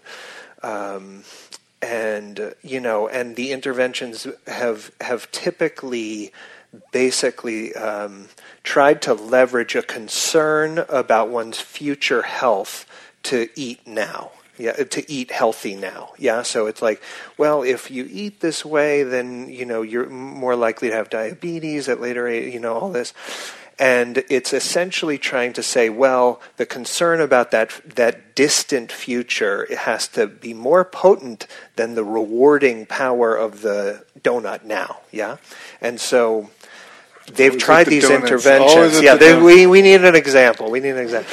So um, they've tried a lot. They've done a lot of this work. A lot of these interventions they haven't worked. It hasn't worked to change eating in a durable way. And this the, this kind of new line of research has come up where it's like, look we need to actually think in more nuanced ways about about behavior change and about motivating people to do things that are not so easy. And this promise of a distant reward is not actually the best way to do it. What we what we and this goes for meditating you know, to motivate ourselves to meditate, to motivate ourselves to put the phone down, to whatever. It's like we actually need a reward that happens now. And so, what what is an interesting research group that looked at how do we actually speak to the values that adolescents already have and enlist those to support healthy eating? Yeah, so. Mm-hmm adolescents have a strong, you know, autonomy, like autonomy and anti anti authority kind of thing. We have to frame this intervention of healthy eating in terms of that. So we're not going to say, well, don't you want to be healthy in 20 years? We're going to say, these food companies are messing with your mind and exploiting your body. And they're tar- not just that, they're targeting the most vulnerable people because there's also this strong uh, beyond the self social justice kind of impulse in, in adolescence that's powerful. And so, okay, these companies are actually use, so so they're they're essentially leveraging the values the kids already have, and then in choosing a healthy food they're sticking it to the man. They're they're standing up to to you know for vulnerable populations that are disproportionately targeted by the advertising, and it's like okay, that's the reward in that moment, and that actually that's not about not having diabetes in twenty years, thirty years, or something. That's actually like right now that feels aligned with my values and there's that that logic is is potent, and I think um, thinking through our interventions, and that's you're in the intervention business. So are so am I as a meditation dharma teacher. It's like an intervention. How do we actually speak to the values people have now, and and and use that, leverage that as a way of encouraging healthy kind of behavior. So that's the that was the one piece that came up. Uh, yeah. And by the way, that is the move. If you want to talk to kids or grandkids, like that's the move. Same move with the kids and phones, right? Do not tell them to like get off their phone. Tell them they're being manipulated and monetized, and then, like, if they're old enough to understand, it works. It's this the move. It's like it really does work well. Um, I have a colleague who gives a lot of presentations in schools, and um, you kind of you can kind of get them to all acknowledge what's going like so do you do you are you on snapchat? Do you participate in snap streaks? Do you like snap streaks? No. Right? They'll all be like yes yes yes no. And or and then you explain right actually they're just trying to do there's certain things that people are trying to do to make money off of you. And that that i think is a much more interesting um, again very current like matches with what is strong for them and it works and one other quick thing on the resilience thing was um, the the search for the answer is as important as the answer. Right? This is the journey and destination parallel, right? And that is lost now, right? Because the search is pretty quick. You just type it in, and it's like there is no search, right? It's just like it's as hard as typing it into the search, and it done. That's a big problem, actually, right? Because it's teaching all of us how. Again, it's, there's a lot to explore in there, but that's part of why, like with kids, um, you don't go to the card catalog and then like find the Dewey Decimal number and be like, oh, that's in the 700s. Let's walk to the 700s. And you're like, okay, it's 710, right? But, but that search has value, right? And that's just gone. It's just, it's gone in, in very large part. And then there's all these uh, corollaries, right? Like the idea that you know everything just because you typed it once and you read one sentence on a topic. And it's like, all right, but like there's all this background that you need to know, right, to really understand a topic. But have you taken the time to learn that, or did you just learn enough to then like do the next thing you need and look smart that day, right? So all there's there's a lot to dig into there. Um, let, let's, let's pause. We're we're past time for our, our break. we'll we'll be we can um, talk one on one with folks during the break. Let's have uh, si- let's be silent uh, during the break. Is that okay to be to be quiet? If you need to, if you're here with somebody, you need to talk to. It's it's fine, but but maybe just just like be quiet. Do not use your phones during the break, but bring your phone back. We might have a use for it. Oh, yeah. Like go to our car and get it. If you have, yeah, bring your phone. Bring your phone. Sorry. Uh, um, yeah, so we'll ring the bell in about 10 minutes or so. Okay, thanks. Thank you.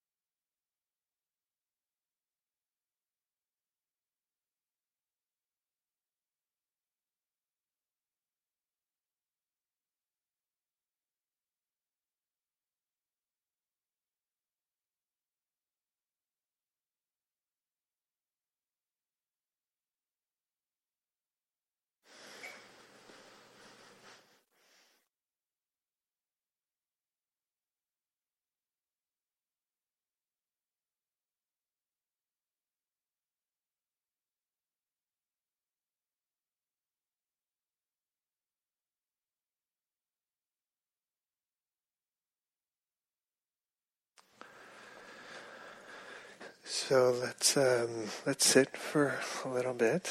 Um, be different than usual.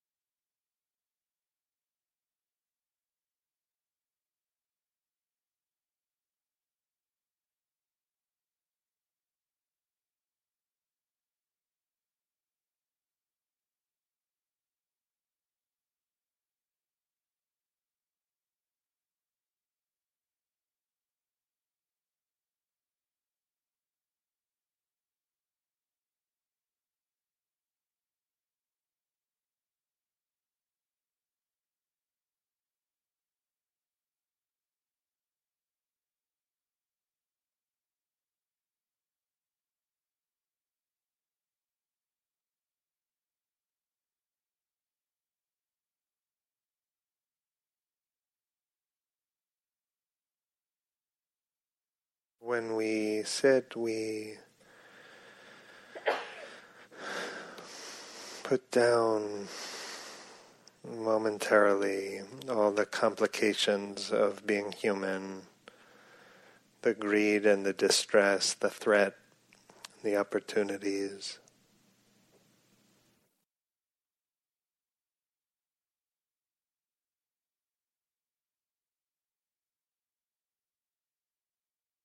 In other words, we really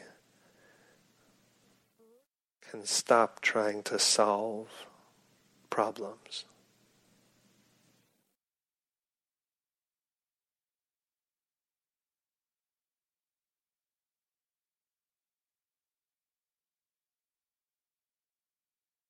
The problems of pain and uncertainty persist, of course. But for this time,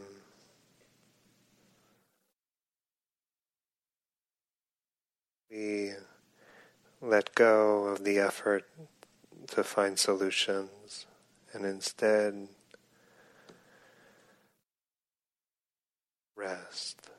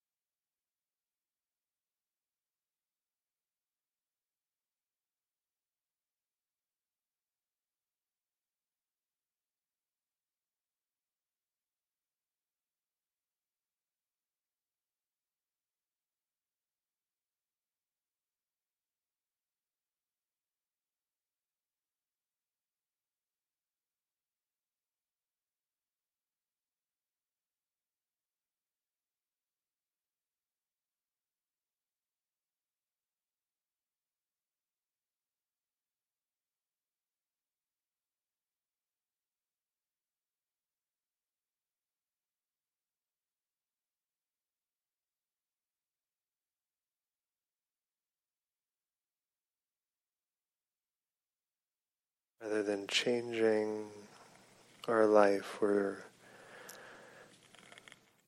willing to be changed by experience.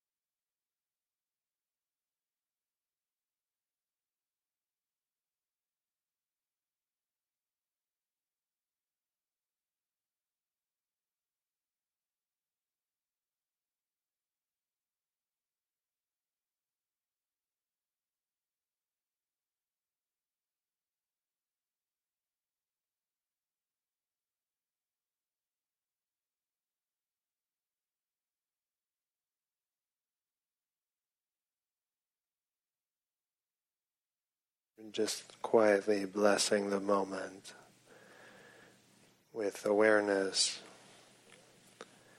and gentleness.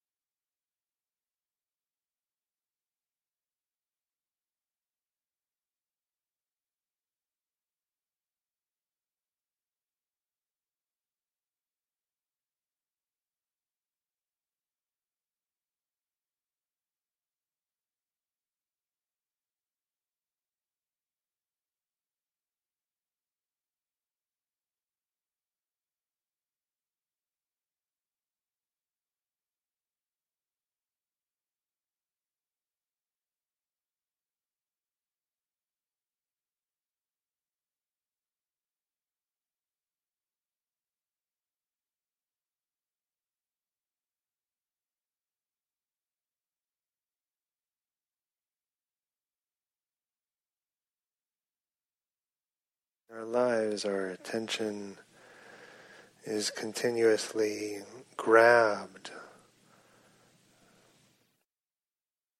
by bright lights, loud sounds, sudden sounds, strong feelings, by technology that seems to beckon us attention is captured.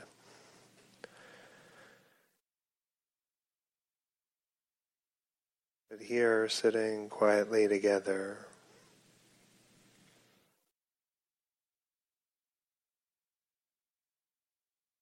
there's nothing to grab the attention so dramatically.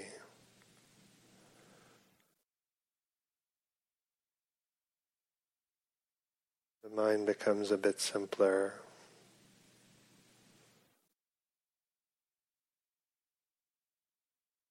Just this breath, body,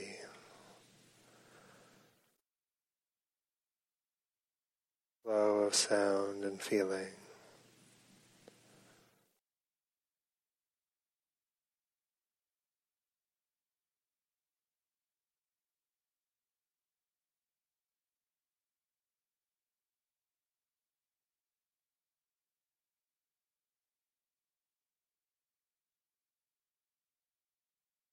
Nothing is urgent right now.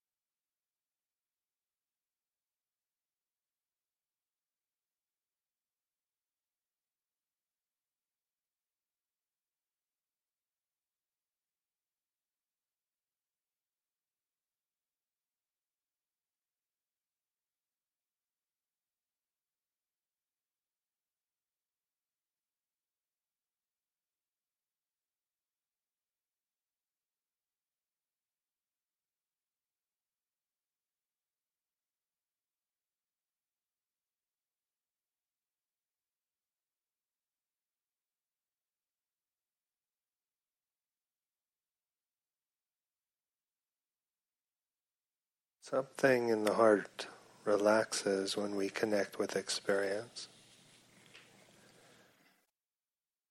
And when that experience happens to be difficult,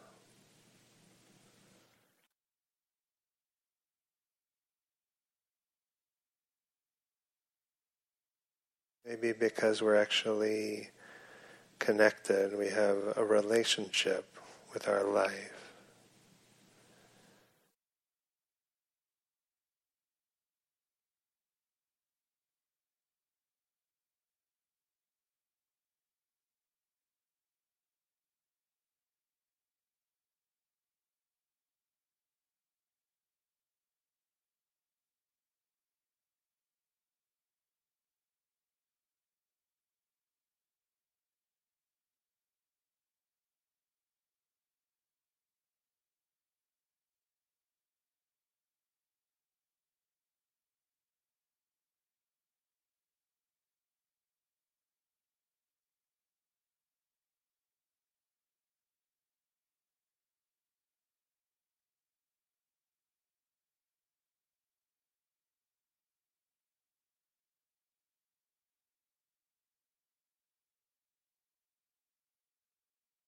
A moment, Randy's going to uh,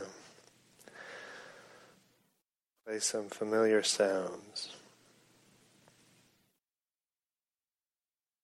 As you hear this, just keep the mind open in this way and, and notice the impact. Notice what happens to the mind. The emotional circuits of the body.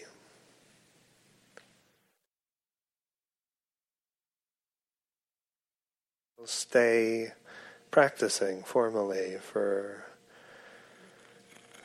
some minutes.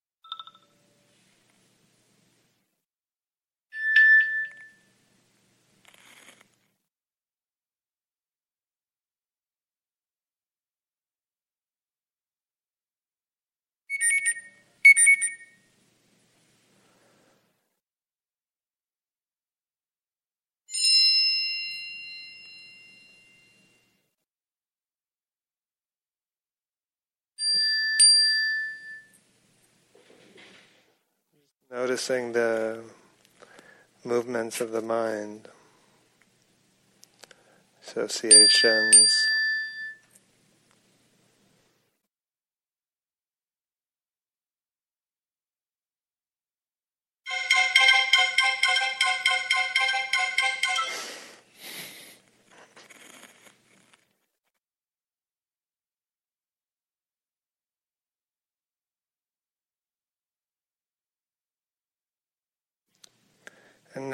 Without the sounds, just um,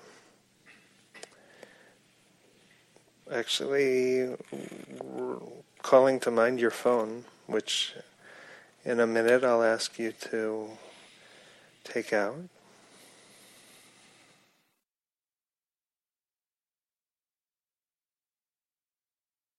Just noticing whatever. Uh,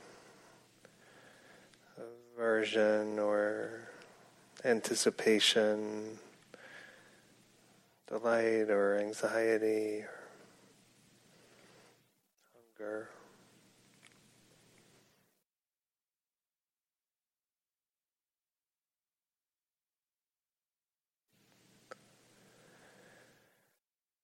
And so staying in the flow of uh, meditation practice, but not not taking that so seriously.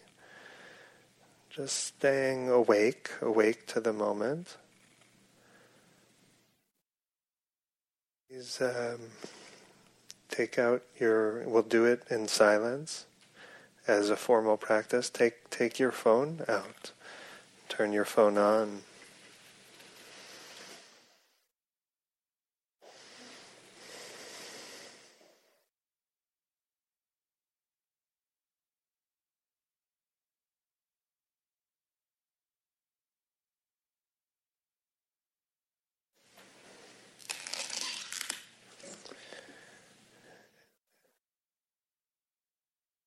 And just, um,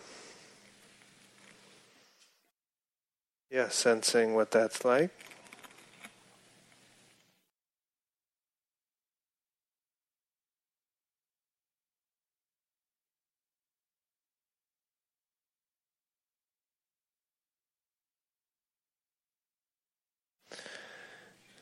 And for a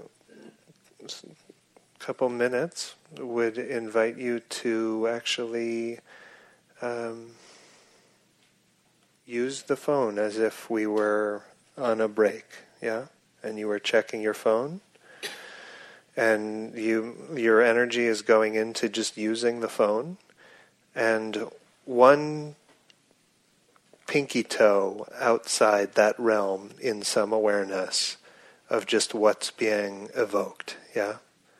What flavors are running through your mind. So go go ahead. Do whatever you do.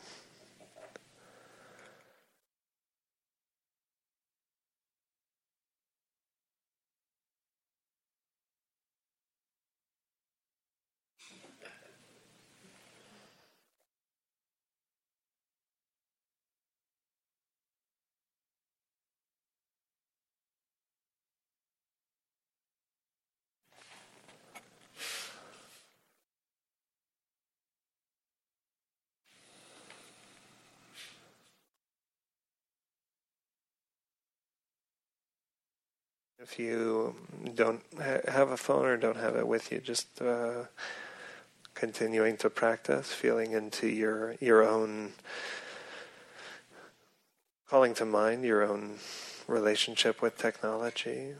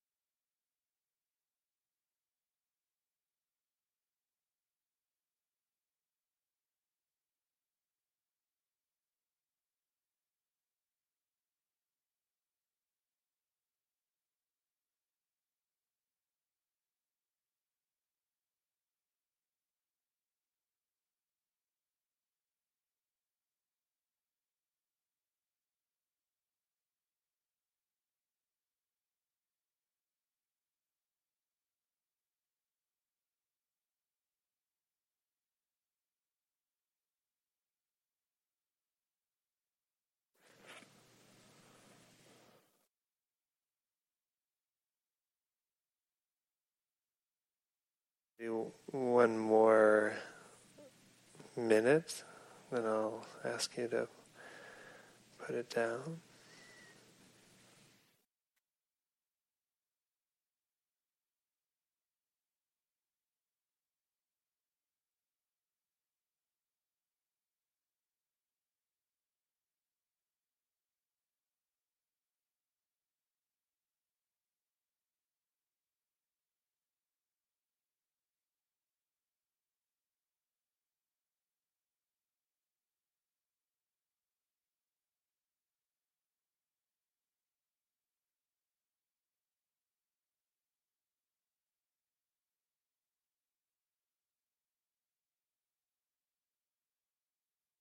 If you haven't already, uh, please put it down. And we'll take just mm, maybe a minute or two before we finish this formal period of practice. Just sensing the impacts on mind and body.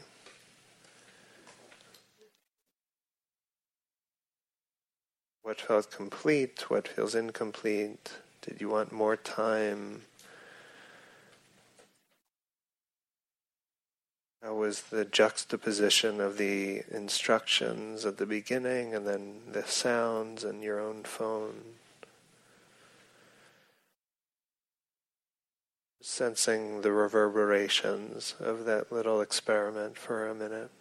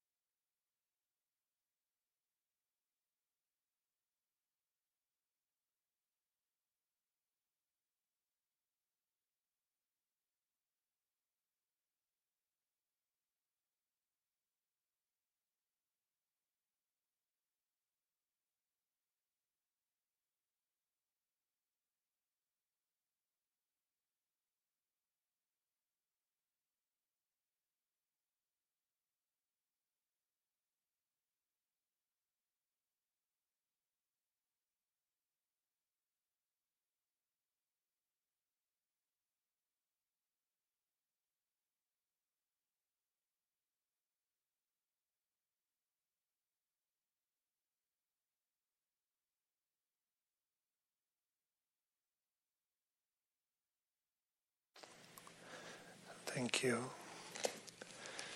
Um, it was actually kind of surprisingly um, uh, poignant to see you all on your phones. Actually, you know, with with your like in this space, and uh, with I did. yeah, I should have taken a picture. with this space and this, you know, like a certain momentum of a couple hours practicing together, you know, being uh, awake together, and then and then just to see that, it was, um, yeah, it was. Po- I don't. I actually, I, I don't fully know what it evoked in me, but it evoked something. Uh, um, so what we wanted to to uh, to do is um, not for for long, but um, maybe a couple minutes each in groups of three. How was that? What did what did you notice? Um, for the few of you who didn't have a phone, like can just talk more generally about your relationship with with these themes and.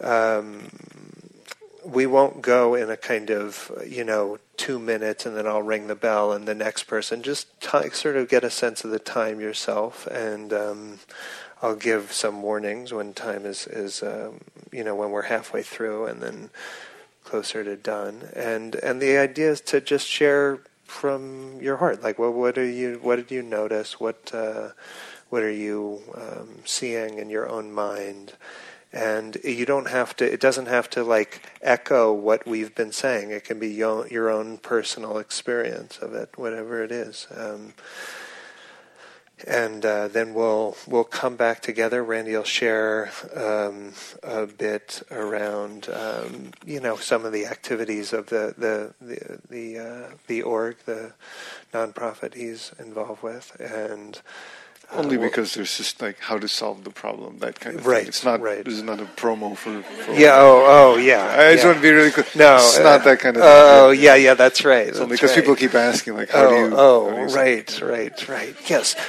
Randy, for, let me tell you about Randy and his illustrious history as a former tech person. No, okay. no. Um, this is not, this was not intended to be a promotion for a nonprofit, but Not it's a good org. It's a good org. I'm not involved, so I can say it. Um, Right. groups of uh, groups of three. What was that like? What did you notice? And then we'll we'll come back together. Uh, we'll take about ten minutes overall. So think about two minutes each, and then a little conversation. Yeah. We'll come back Yeah. talking.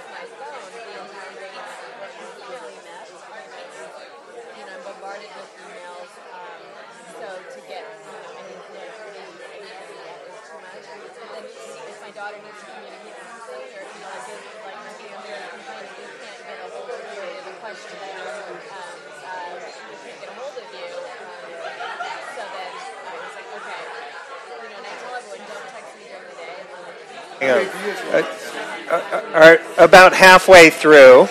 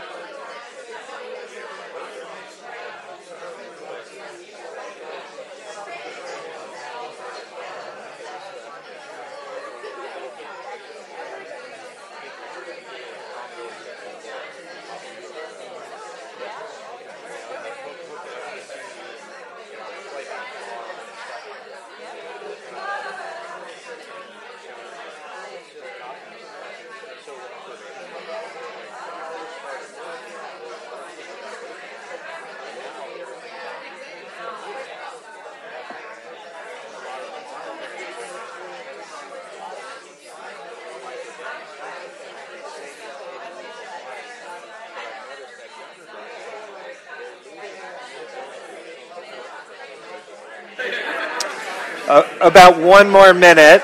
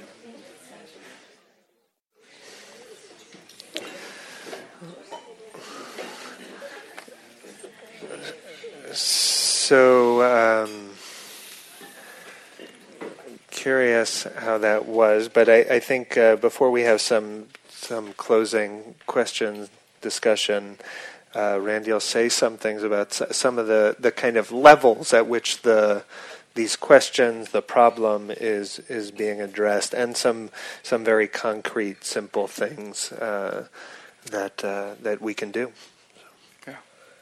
Um, maybe yeah, maybe I'll start with the, the the big one, which is sort of like how do you solve a problem like this?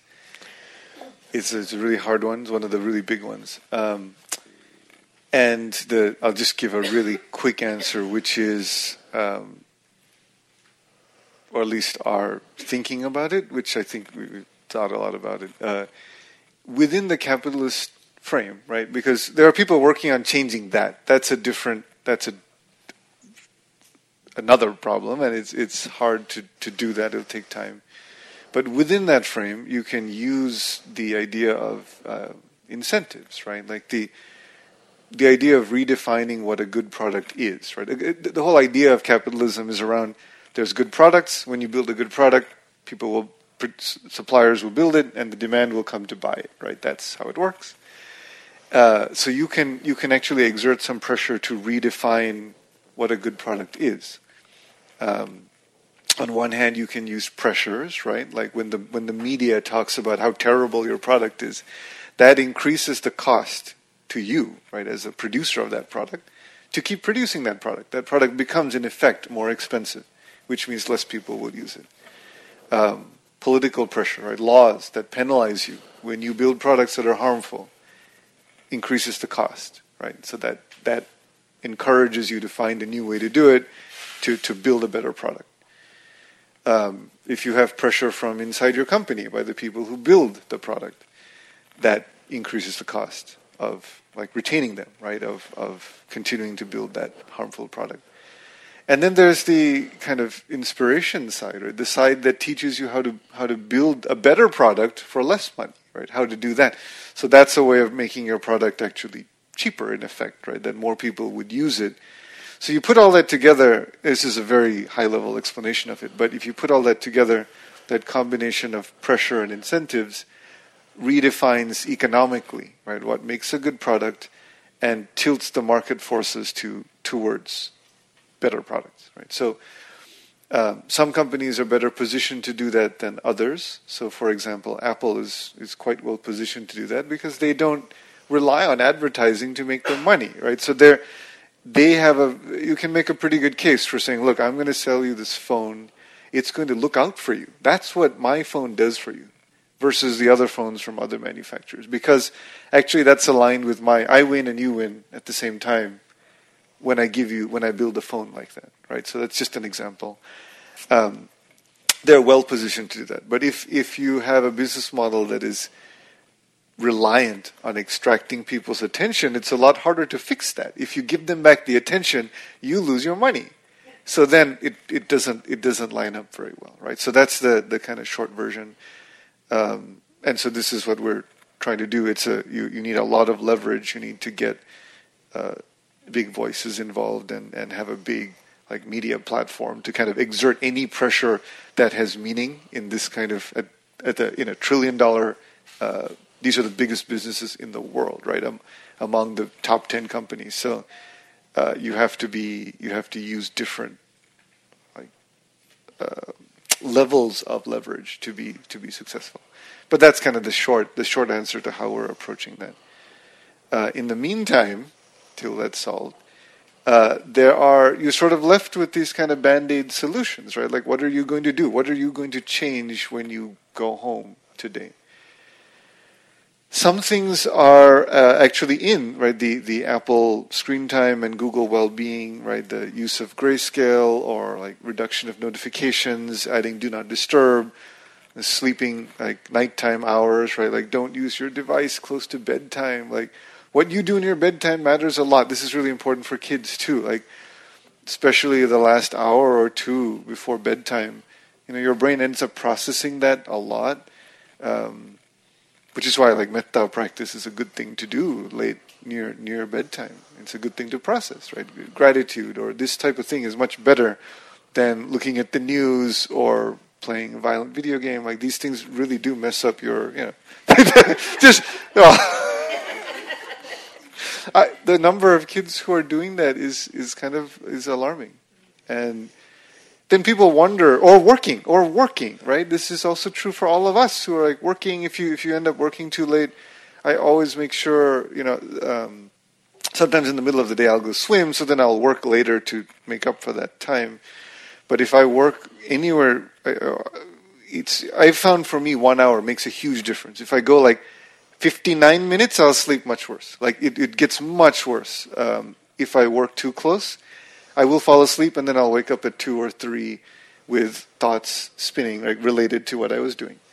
And it's just stupid when you know that, right? If you know that about yourself, it's really foolish to continue, right? To, to do that and then be like, wow, I don't sleep well when you know why, right? So things like that that we can do, um, exploring the that ego side of emails and needing to respond, right? There's a lot in there to look at. That's another one that I think applies to a very wide, wide group of people because um, we all get trapped in that that myth. Uh, at home, you can do things like device-free dinner but again, you don't want to implement a small slice of solution that just like ena- keeps enabling the rest of it. But these are all these are all little things that can help. Uh, grayscale helps a lot of people. A lot of people report that switching their phone to grayscale reduces the attraction of the phone. Oh, grayscale. Sorry. So so that's like you, it turns. It takes away all the colors. So you can turn that on in um, the, both the Apple and Google products. Like you can you can basically change your screen to monochromatic. It's, it's all shades of gray. Uh, it, you have to go in your settings, and if you look it up, like on, on Google, you'll you'll find the instructions.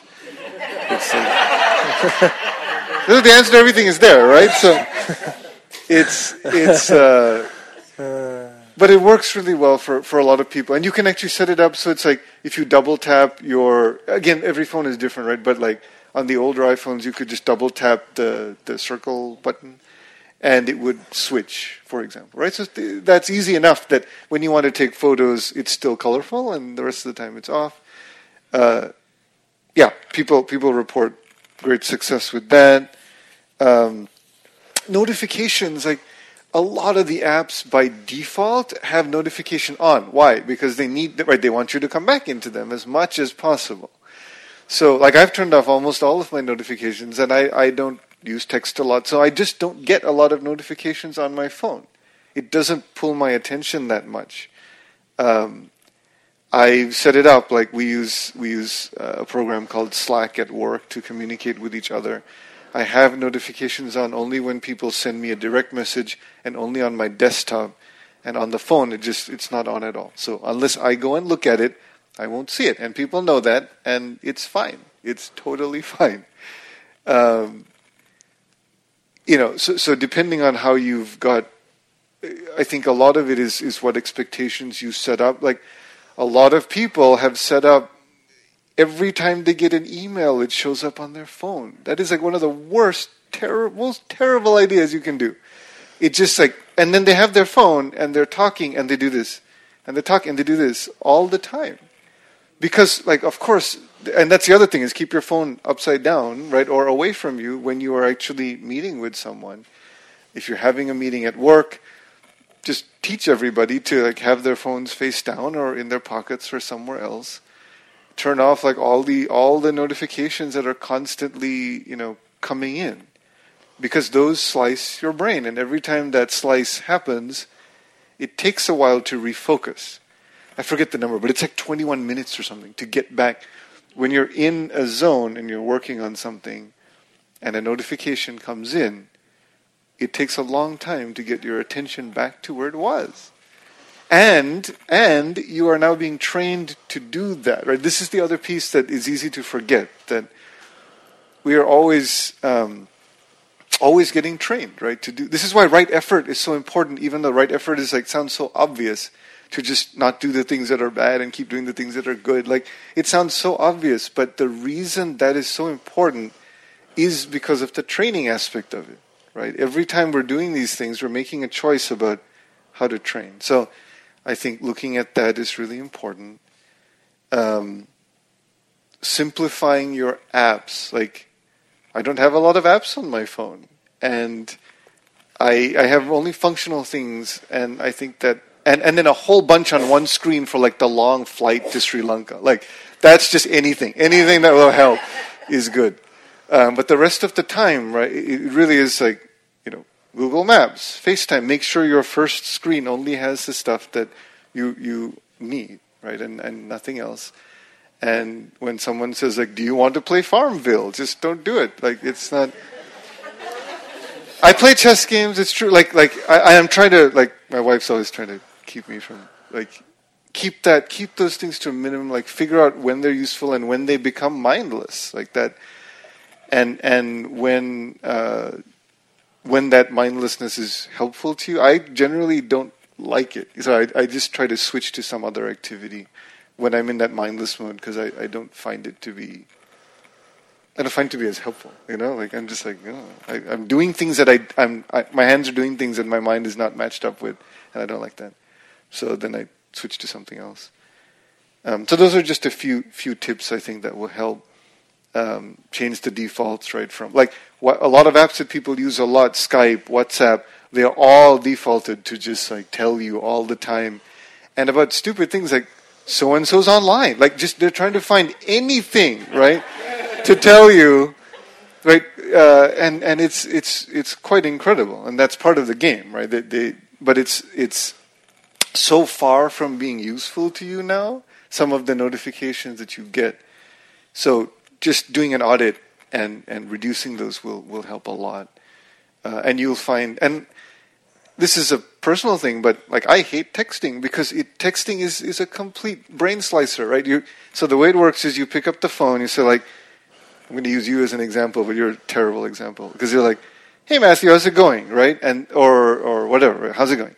You put the phone down, and he's like, "Yay, you know, good," or whatever, and then you're like. And you're like, oh, okay, and like, you know, uh, or why or something, because he can't text.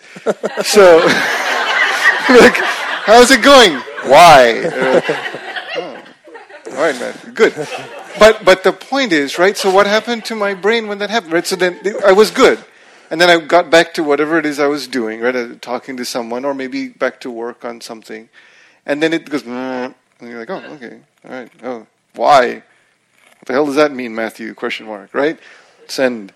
You put it down, right? So that pattern is what everyone is living right now, and it, it's like, how how do they do it? I don't know, because it feels so uncomfortable. And so you should, like, if you start paying attention to it, then you you try to find some other way of doing it. Uh, a lot of times, uh, it's better to just pick up the phone and talk, because it, and, and also if you put a clock on yourself, you see how much time you're wasting typing back and forth. It's very slow. Even on a chat chat program or whatever, it's very slow and it's just attention slicing and you end up wasting more time. So you think it's efficient. Like there's so many wrong assumptions there about how we spend our time. So just uh, there's like a hundred things like this, but that's just one that I think is practical um, for applies to many people. Yeah, of course. Yeah. First thing in the morning, right, right. And that's another one. Yes, yes. So repeating the point here is, yeah, uh, whatever habits you have that are good, like meditating in the morning, d- try not to check your phone first because then that plants the first thought, right? And and especially things like checking the news. Like don't check the news very often. You don't need to know that often. Um, well, because it becomes again a, a, training, a thing that is is giving you a little bit of a dopamine hit, right? So a lot of this is physiological. It's engineered for physiological response, right? That's the game, and you have to know that you're just a human. Like that's okay, but that makes you vulnerable to a lot of these these patterns, right? That that that are used to monetize you, and so checking the news three four times a day and getting activated by it is really not a helpful thing. So I don't check the news very much at all, um, and I it helps a lot because yeah. I am I, the way I think of it is I'm clear on what I'm trying to do to help, and I'm going to really try and focus on that, and getting like upset about everything every day by design is just just not going to help me. Uh, so things like that. Um, you know, um, I, I'm I'm not saying this. I, I I'm I'm a hypocrite on this front, but um, because I do check the news a lot. this is why you left your phone. Actually, Yeah, that was- he, it he was- could not phone- stop checking. Shh. Yeah, no, it was very. were- No, no, I'm joking. It was very. It was very Sorry. news, very news based. It was actually. It was after Yeah. the presidential election, and I was. I was that, that like significantly amplified the compulsive kind of checking. Um, in a very mature And- fashion. right. It was No, it was it was there was a lot of emotion, and now it's it's a little bit different, but it is it's it's it's charged, it's tied into like deep values and commitments, but it like encourages compulsivity, and so it's something to be careful of. And uh, you know, um, a, uh mentor of mine who lived at um, at Tassajara, um, you know, where um, uh, you know the, they would get the they would get the papers two days late. You know, it was actually like the delivery schedule was such that they would be seeing papers two days after it was published. Yeah, and what what they said was there was something very different about reading the paper, knowing that it was uh, some days old, yeah. And it's the exact opposite what I notice now. It's like I I I, I don't even want to wait for the Washington Post to publish it. Like I want to know, you know, when they're just sending out like this, just you know, like like instantaneous and. Um, and uh, you know, some of that is a feature of this distinctive political moment, but some of it is is um, um, you know, I'm sure will continue. So, um, Can I add one one? yeah, last quick thing? please, please. The last thing is this idea that you know just practice with it; it'll be okay. I do think technology, our relationship with technology, is an opportunity to practice, observe the mind, observe the the ego. Thing, right? There's some really good ones, like the the email self-importance thing. That's a really good one. The slicing of your brain when you when you use it. That's a good one. Um, shift of values, like where it drives you to like looking at your intention when you post, like that's a good one. But generally speaking, staying with it and trying to win that battle with your mindfulness, your powerful mindfulness, is a really difficult is a really difficult battle, and it I don't recommend it. The better option there is to actually reduce your usage, figure out where you really need it, where it's really helpful, and then change your try to change your habits so that you don't use it as much and you use something else to substitute. Um, that's just my, my two cents on it because I don't think it's one that humans are well equipped to to win. Yeah, don't want to delude ourselves, right, about what's realistic. Yeah, yeah, yeah. So it it does to me feel, also feel like it's it's um, kind of behavioral commitments rather than an attempt to practice with it. It's actually like no, we just have to just leave it at home for this walk with somebody, you know that or that kind of thing. Or um, and so just being um, strategic in that way, and then and then there's there's something about. Um, about just really affirming the sanctity of our attention you know like that the this is um, we we ought to take it very seriously right like like Randy said like we're we're being trained all the time. We're practicing something all the time. Yeah I remember there was a moment I'd been practicing for some years, but it just like a moment where it was just I was just kind of busy and distracted and and it was just like this very clear bell like oh this is what I'm practicing. And and we're practicing all the time. And to start to appreciate that not in some sort of guilt inducing way where it's like I always need to be doing you know doing this or doing that or you know it's like I can't zone out at all or what you know like not not to get into that realm but just to actually for that to land in the heart that that um, we're we're practicing or being practiced, you know, and um, and that um, yeah, that we we we actually uh, we have a lot of it in some ways, attention, yeah, but it is totally a precious kind of commodity and how we actually use that and what we allow in um, is a real it's a it's a kind of ethical question yeah. mm-hmm. and so you know to the extent that that, that question is is um, you know more prominent in your mind that's that's a good thing and um, yeah think of it as part of right effort like that's yeah. the that's the kind of in our framework, right? That's a very clear place where that ties in very directly to explore. All right, let's just sit for a moment before we, we finish.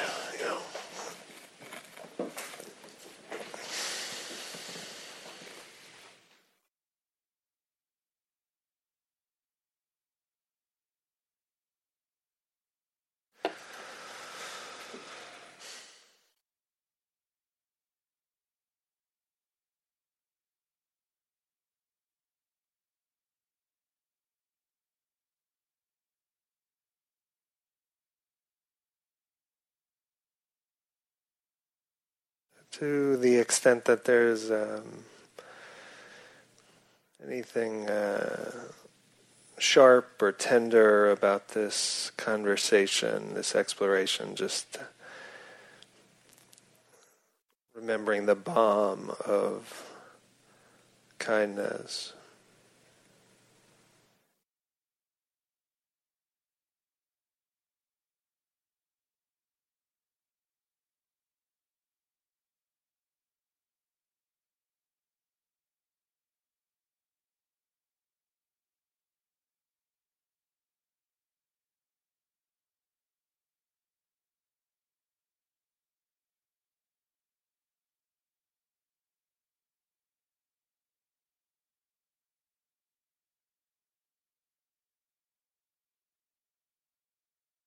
May we, uh, may we use our lives well.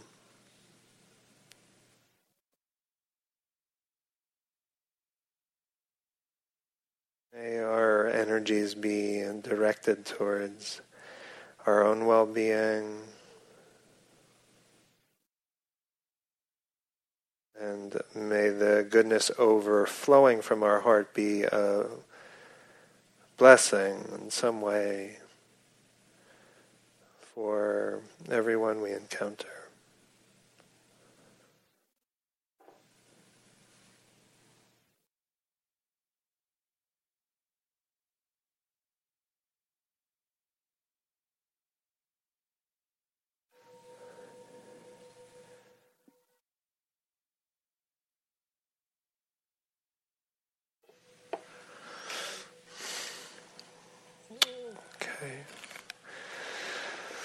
Thanks, folks. Um, Thank you so much. The the re- this was recorded, so it'll be on Dharma Seed um, uh, behind a, a code. Um, it may be public, um, but right now it's it's um, the code should be posted out there. So you go to Dharma Seed and you can look look for that.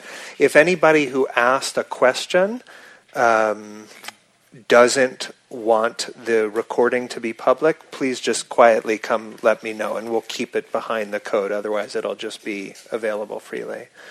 And uh, yeah, I wish you uh, wish you all well. Thank you. Thanks, Randy. Thanks. Thanks, Matthew. Yeah. Yeah.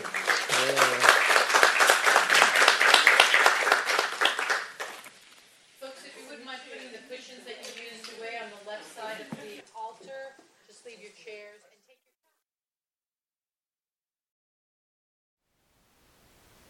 Thank you for listening. To learn how you can support the teachers and Dharma Seed, please visit dharmaseed.org slash donate.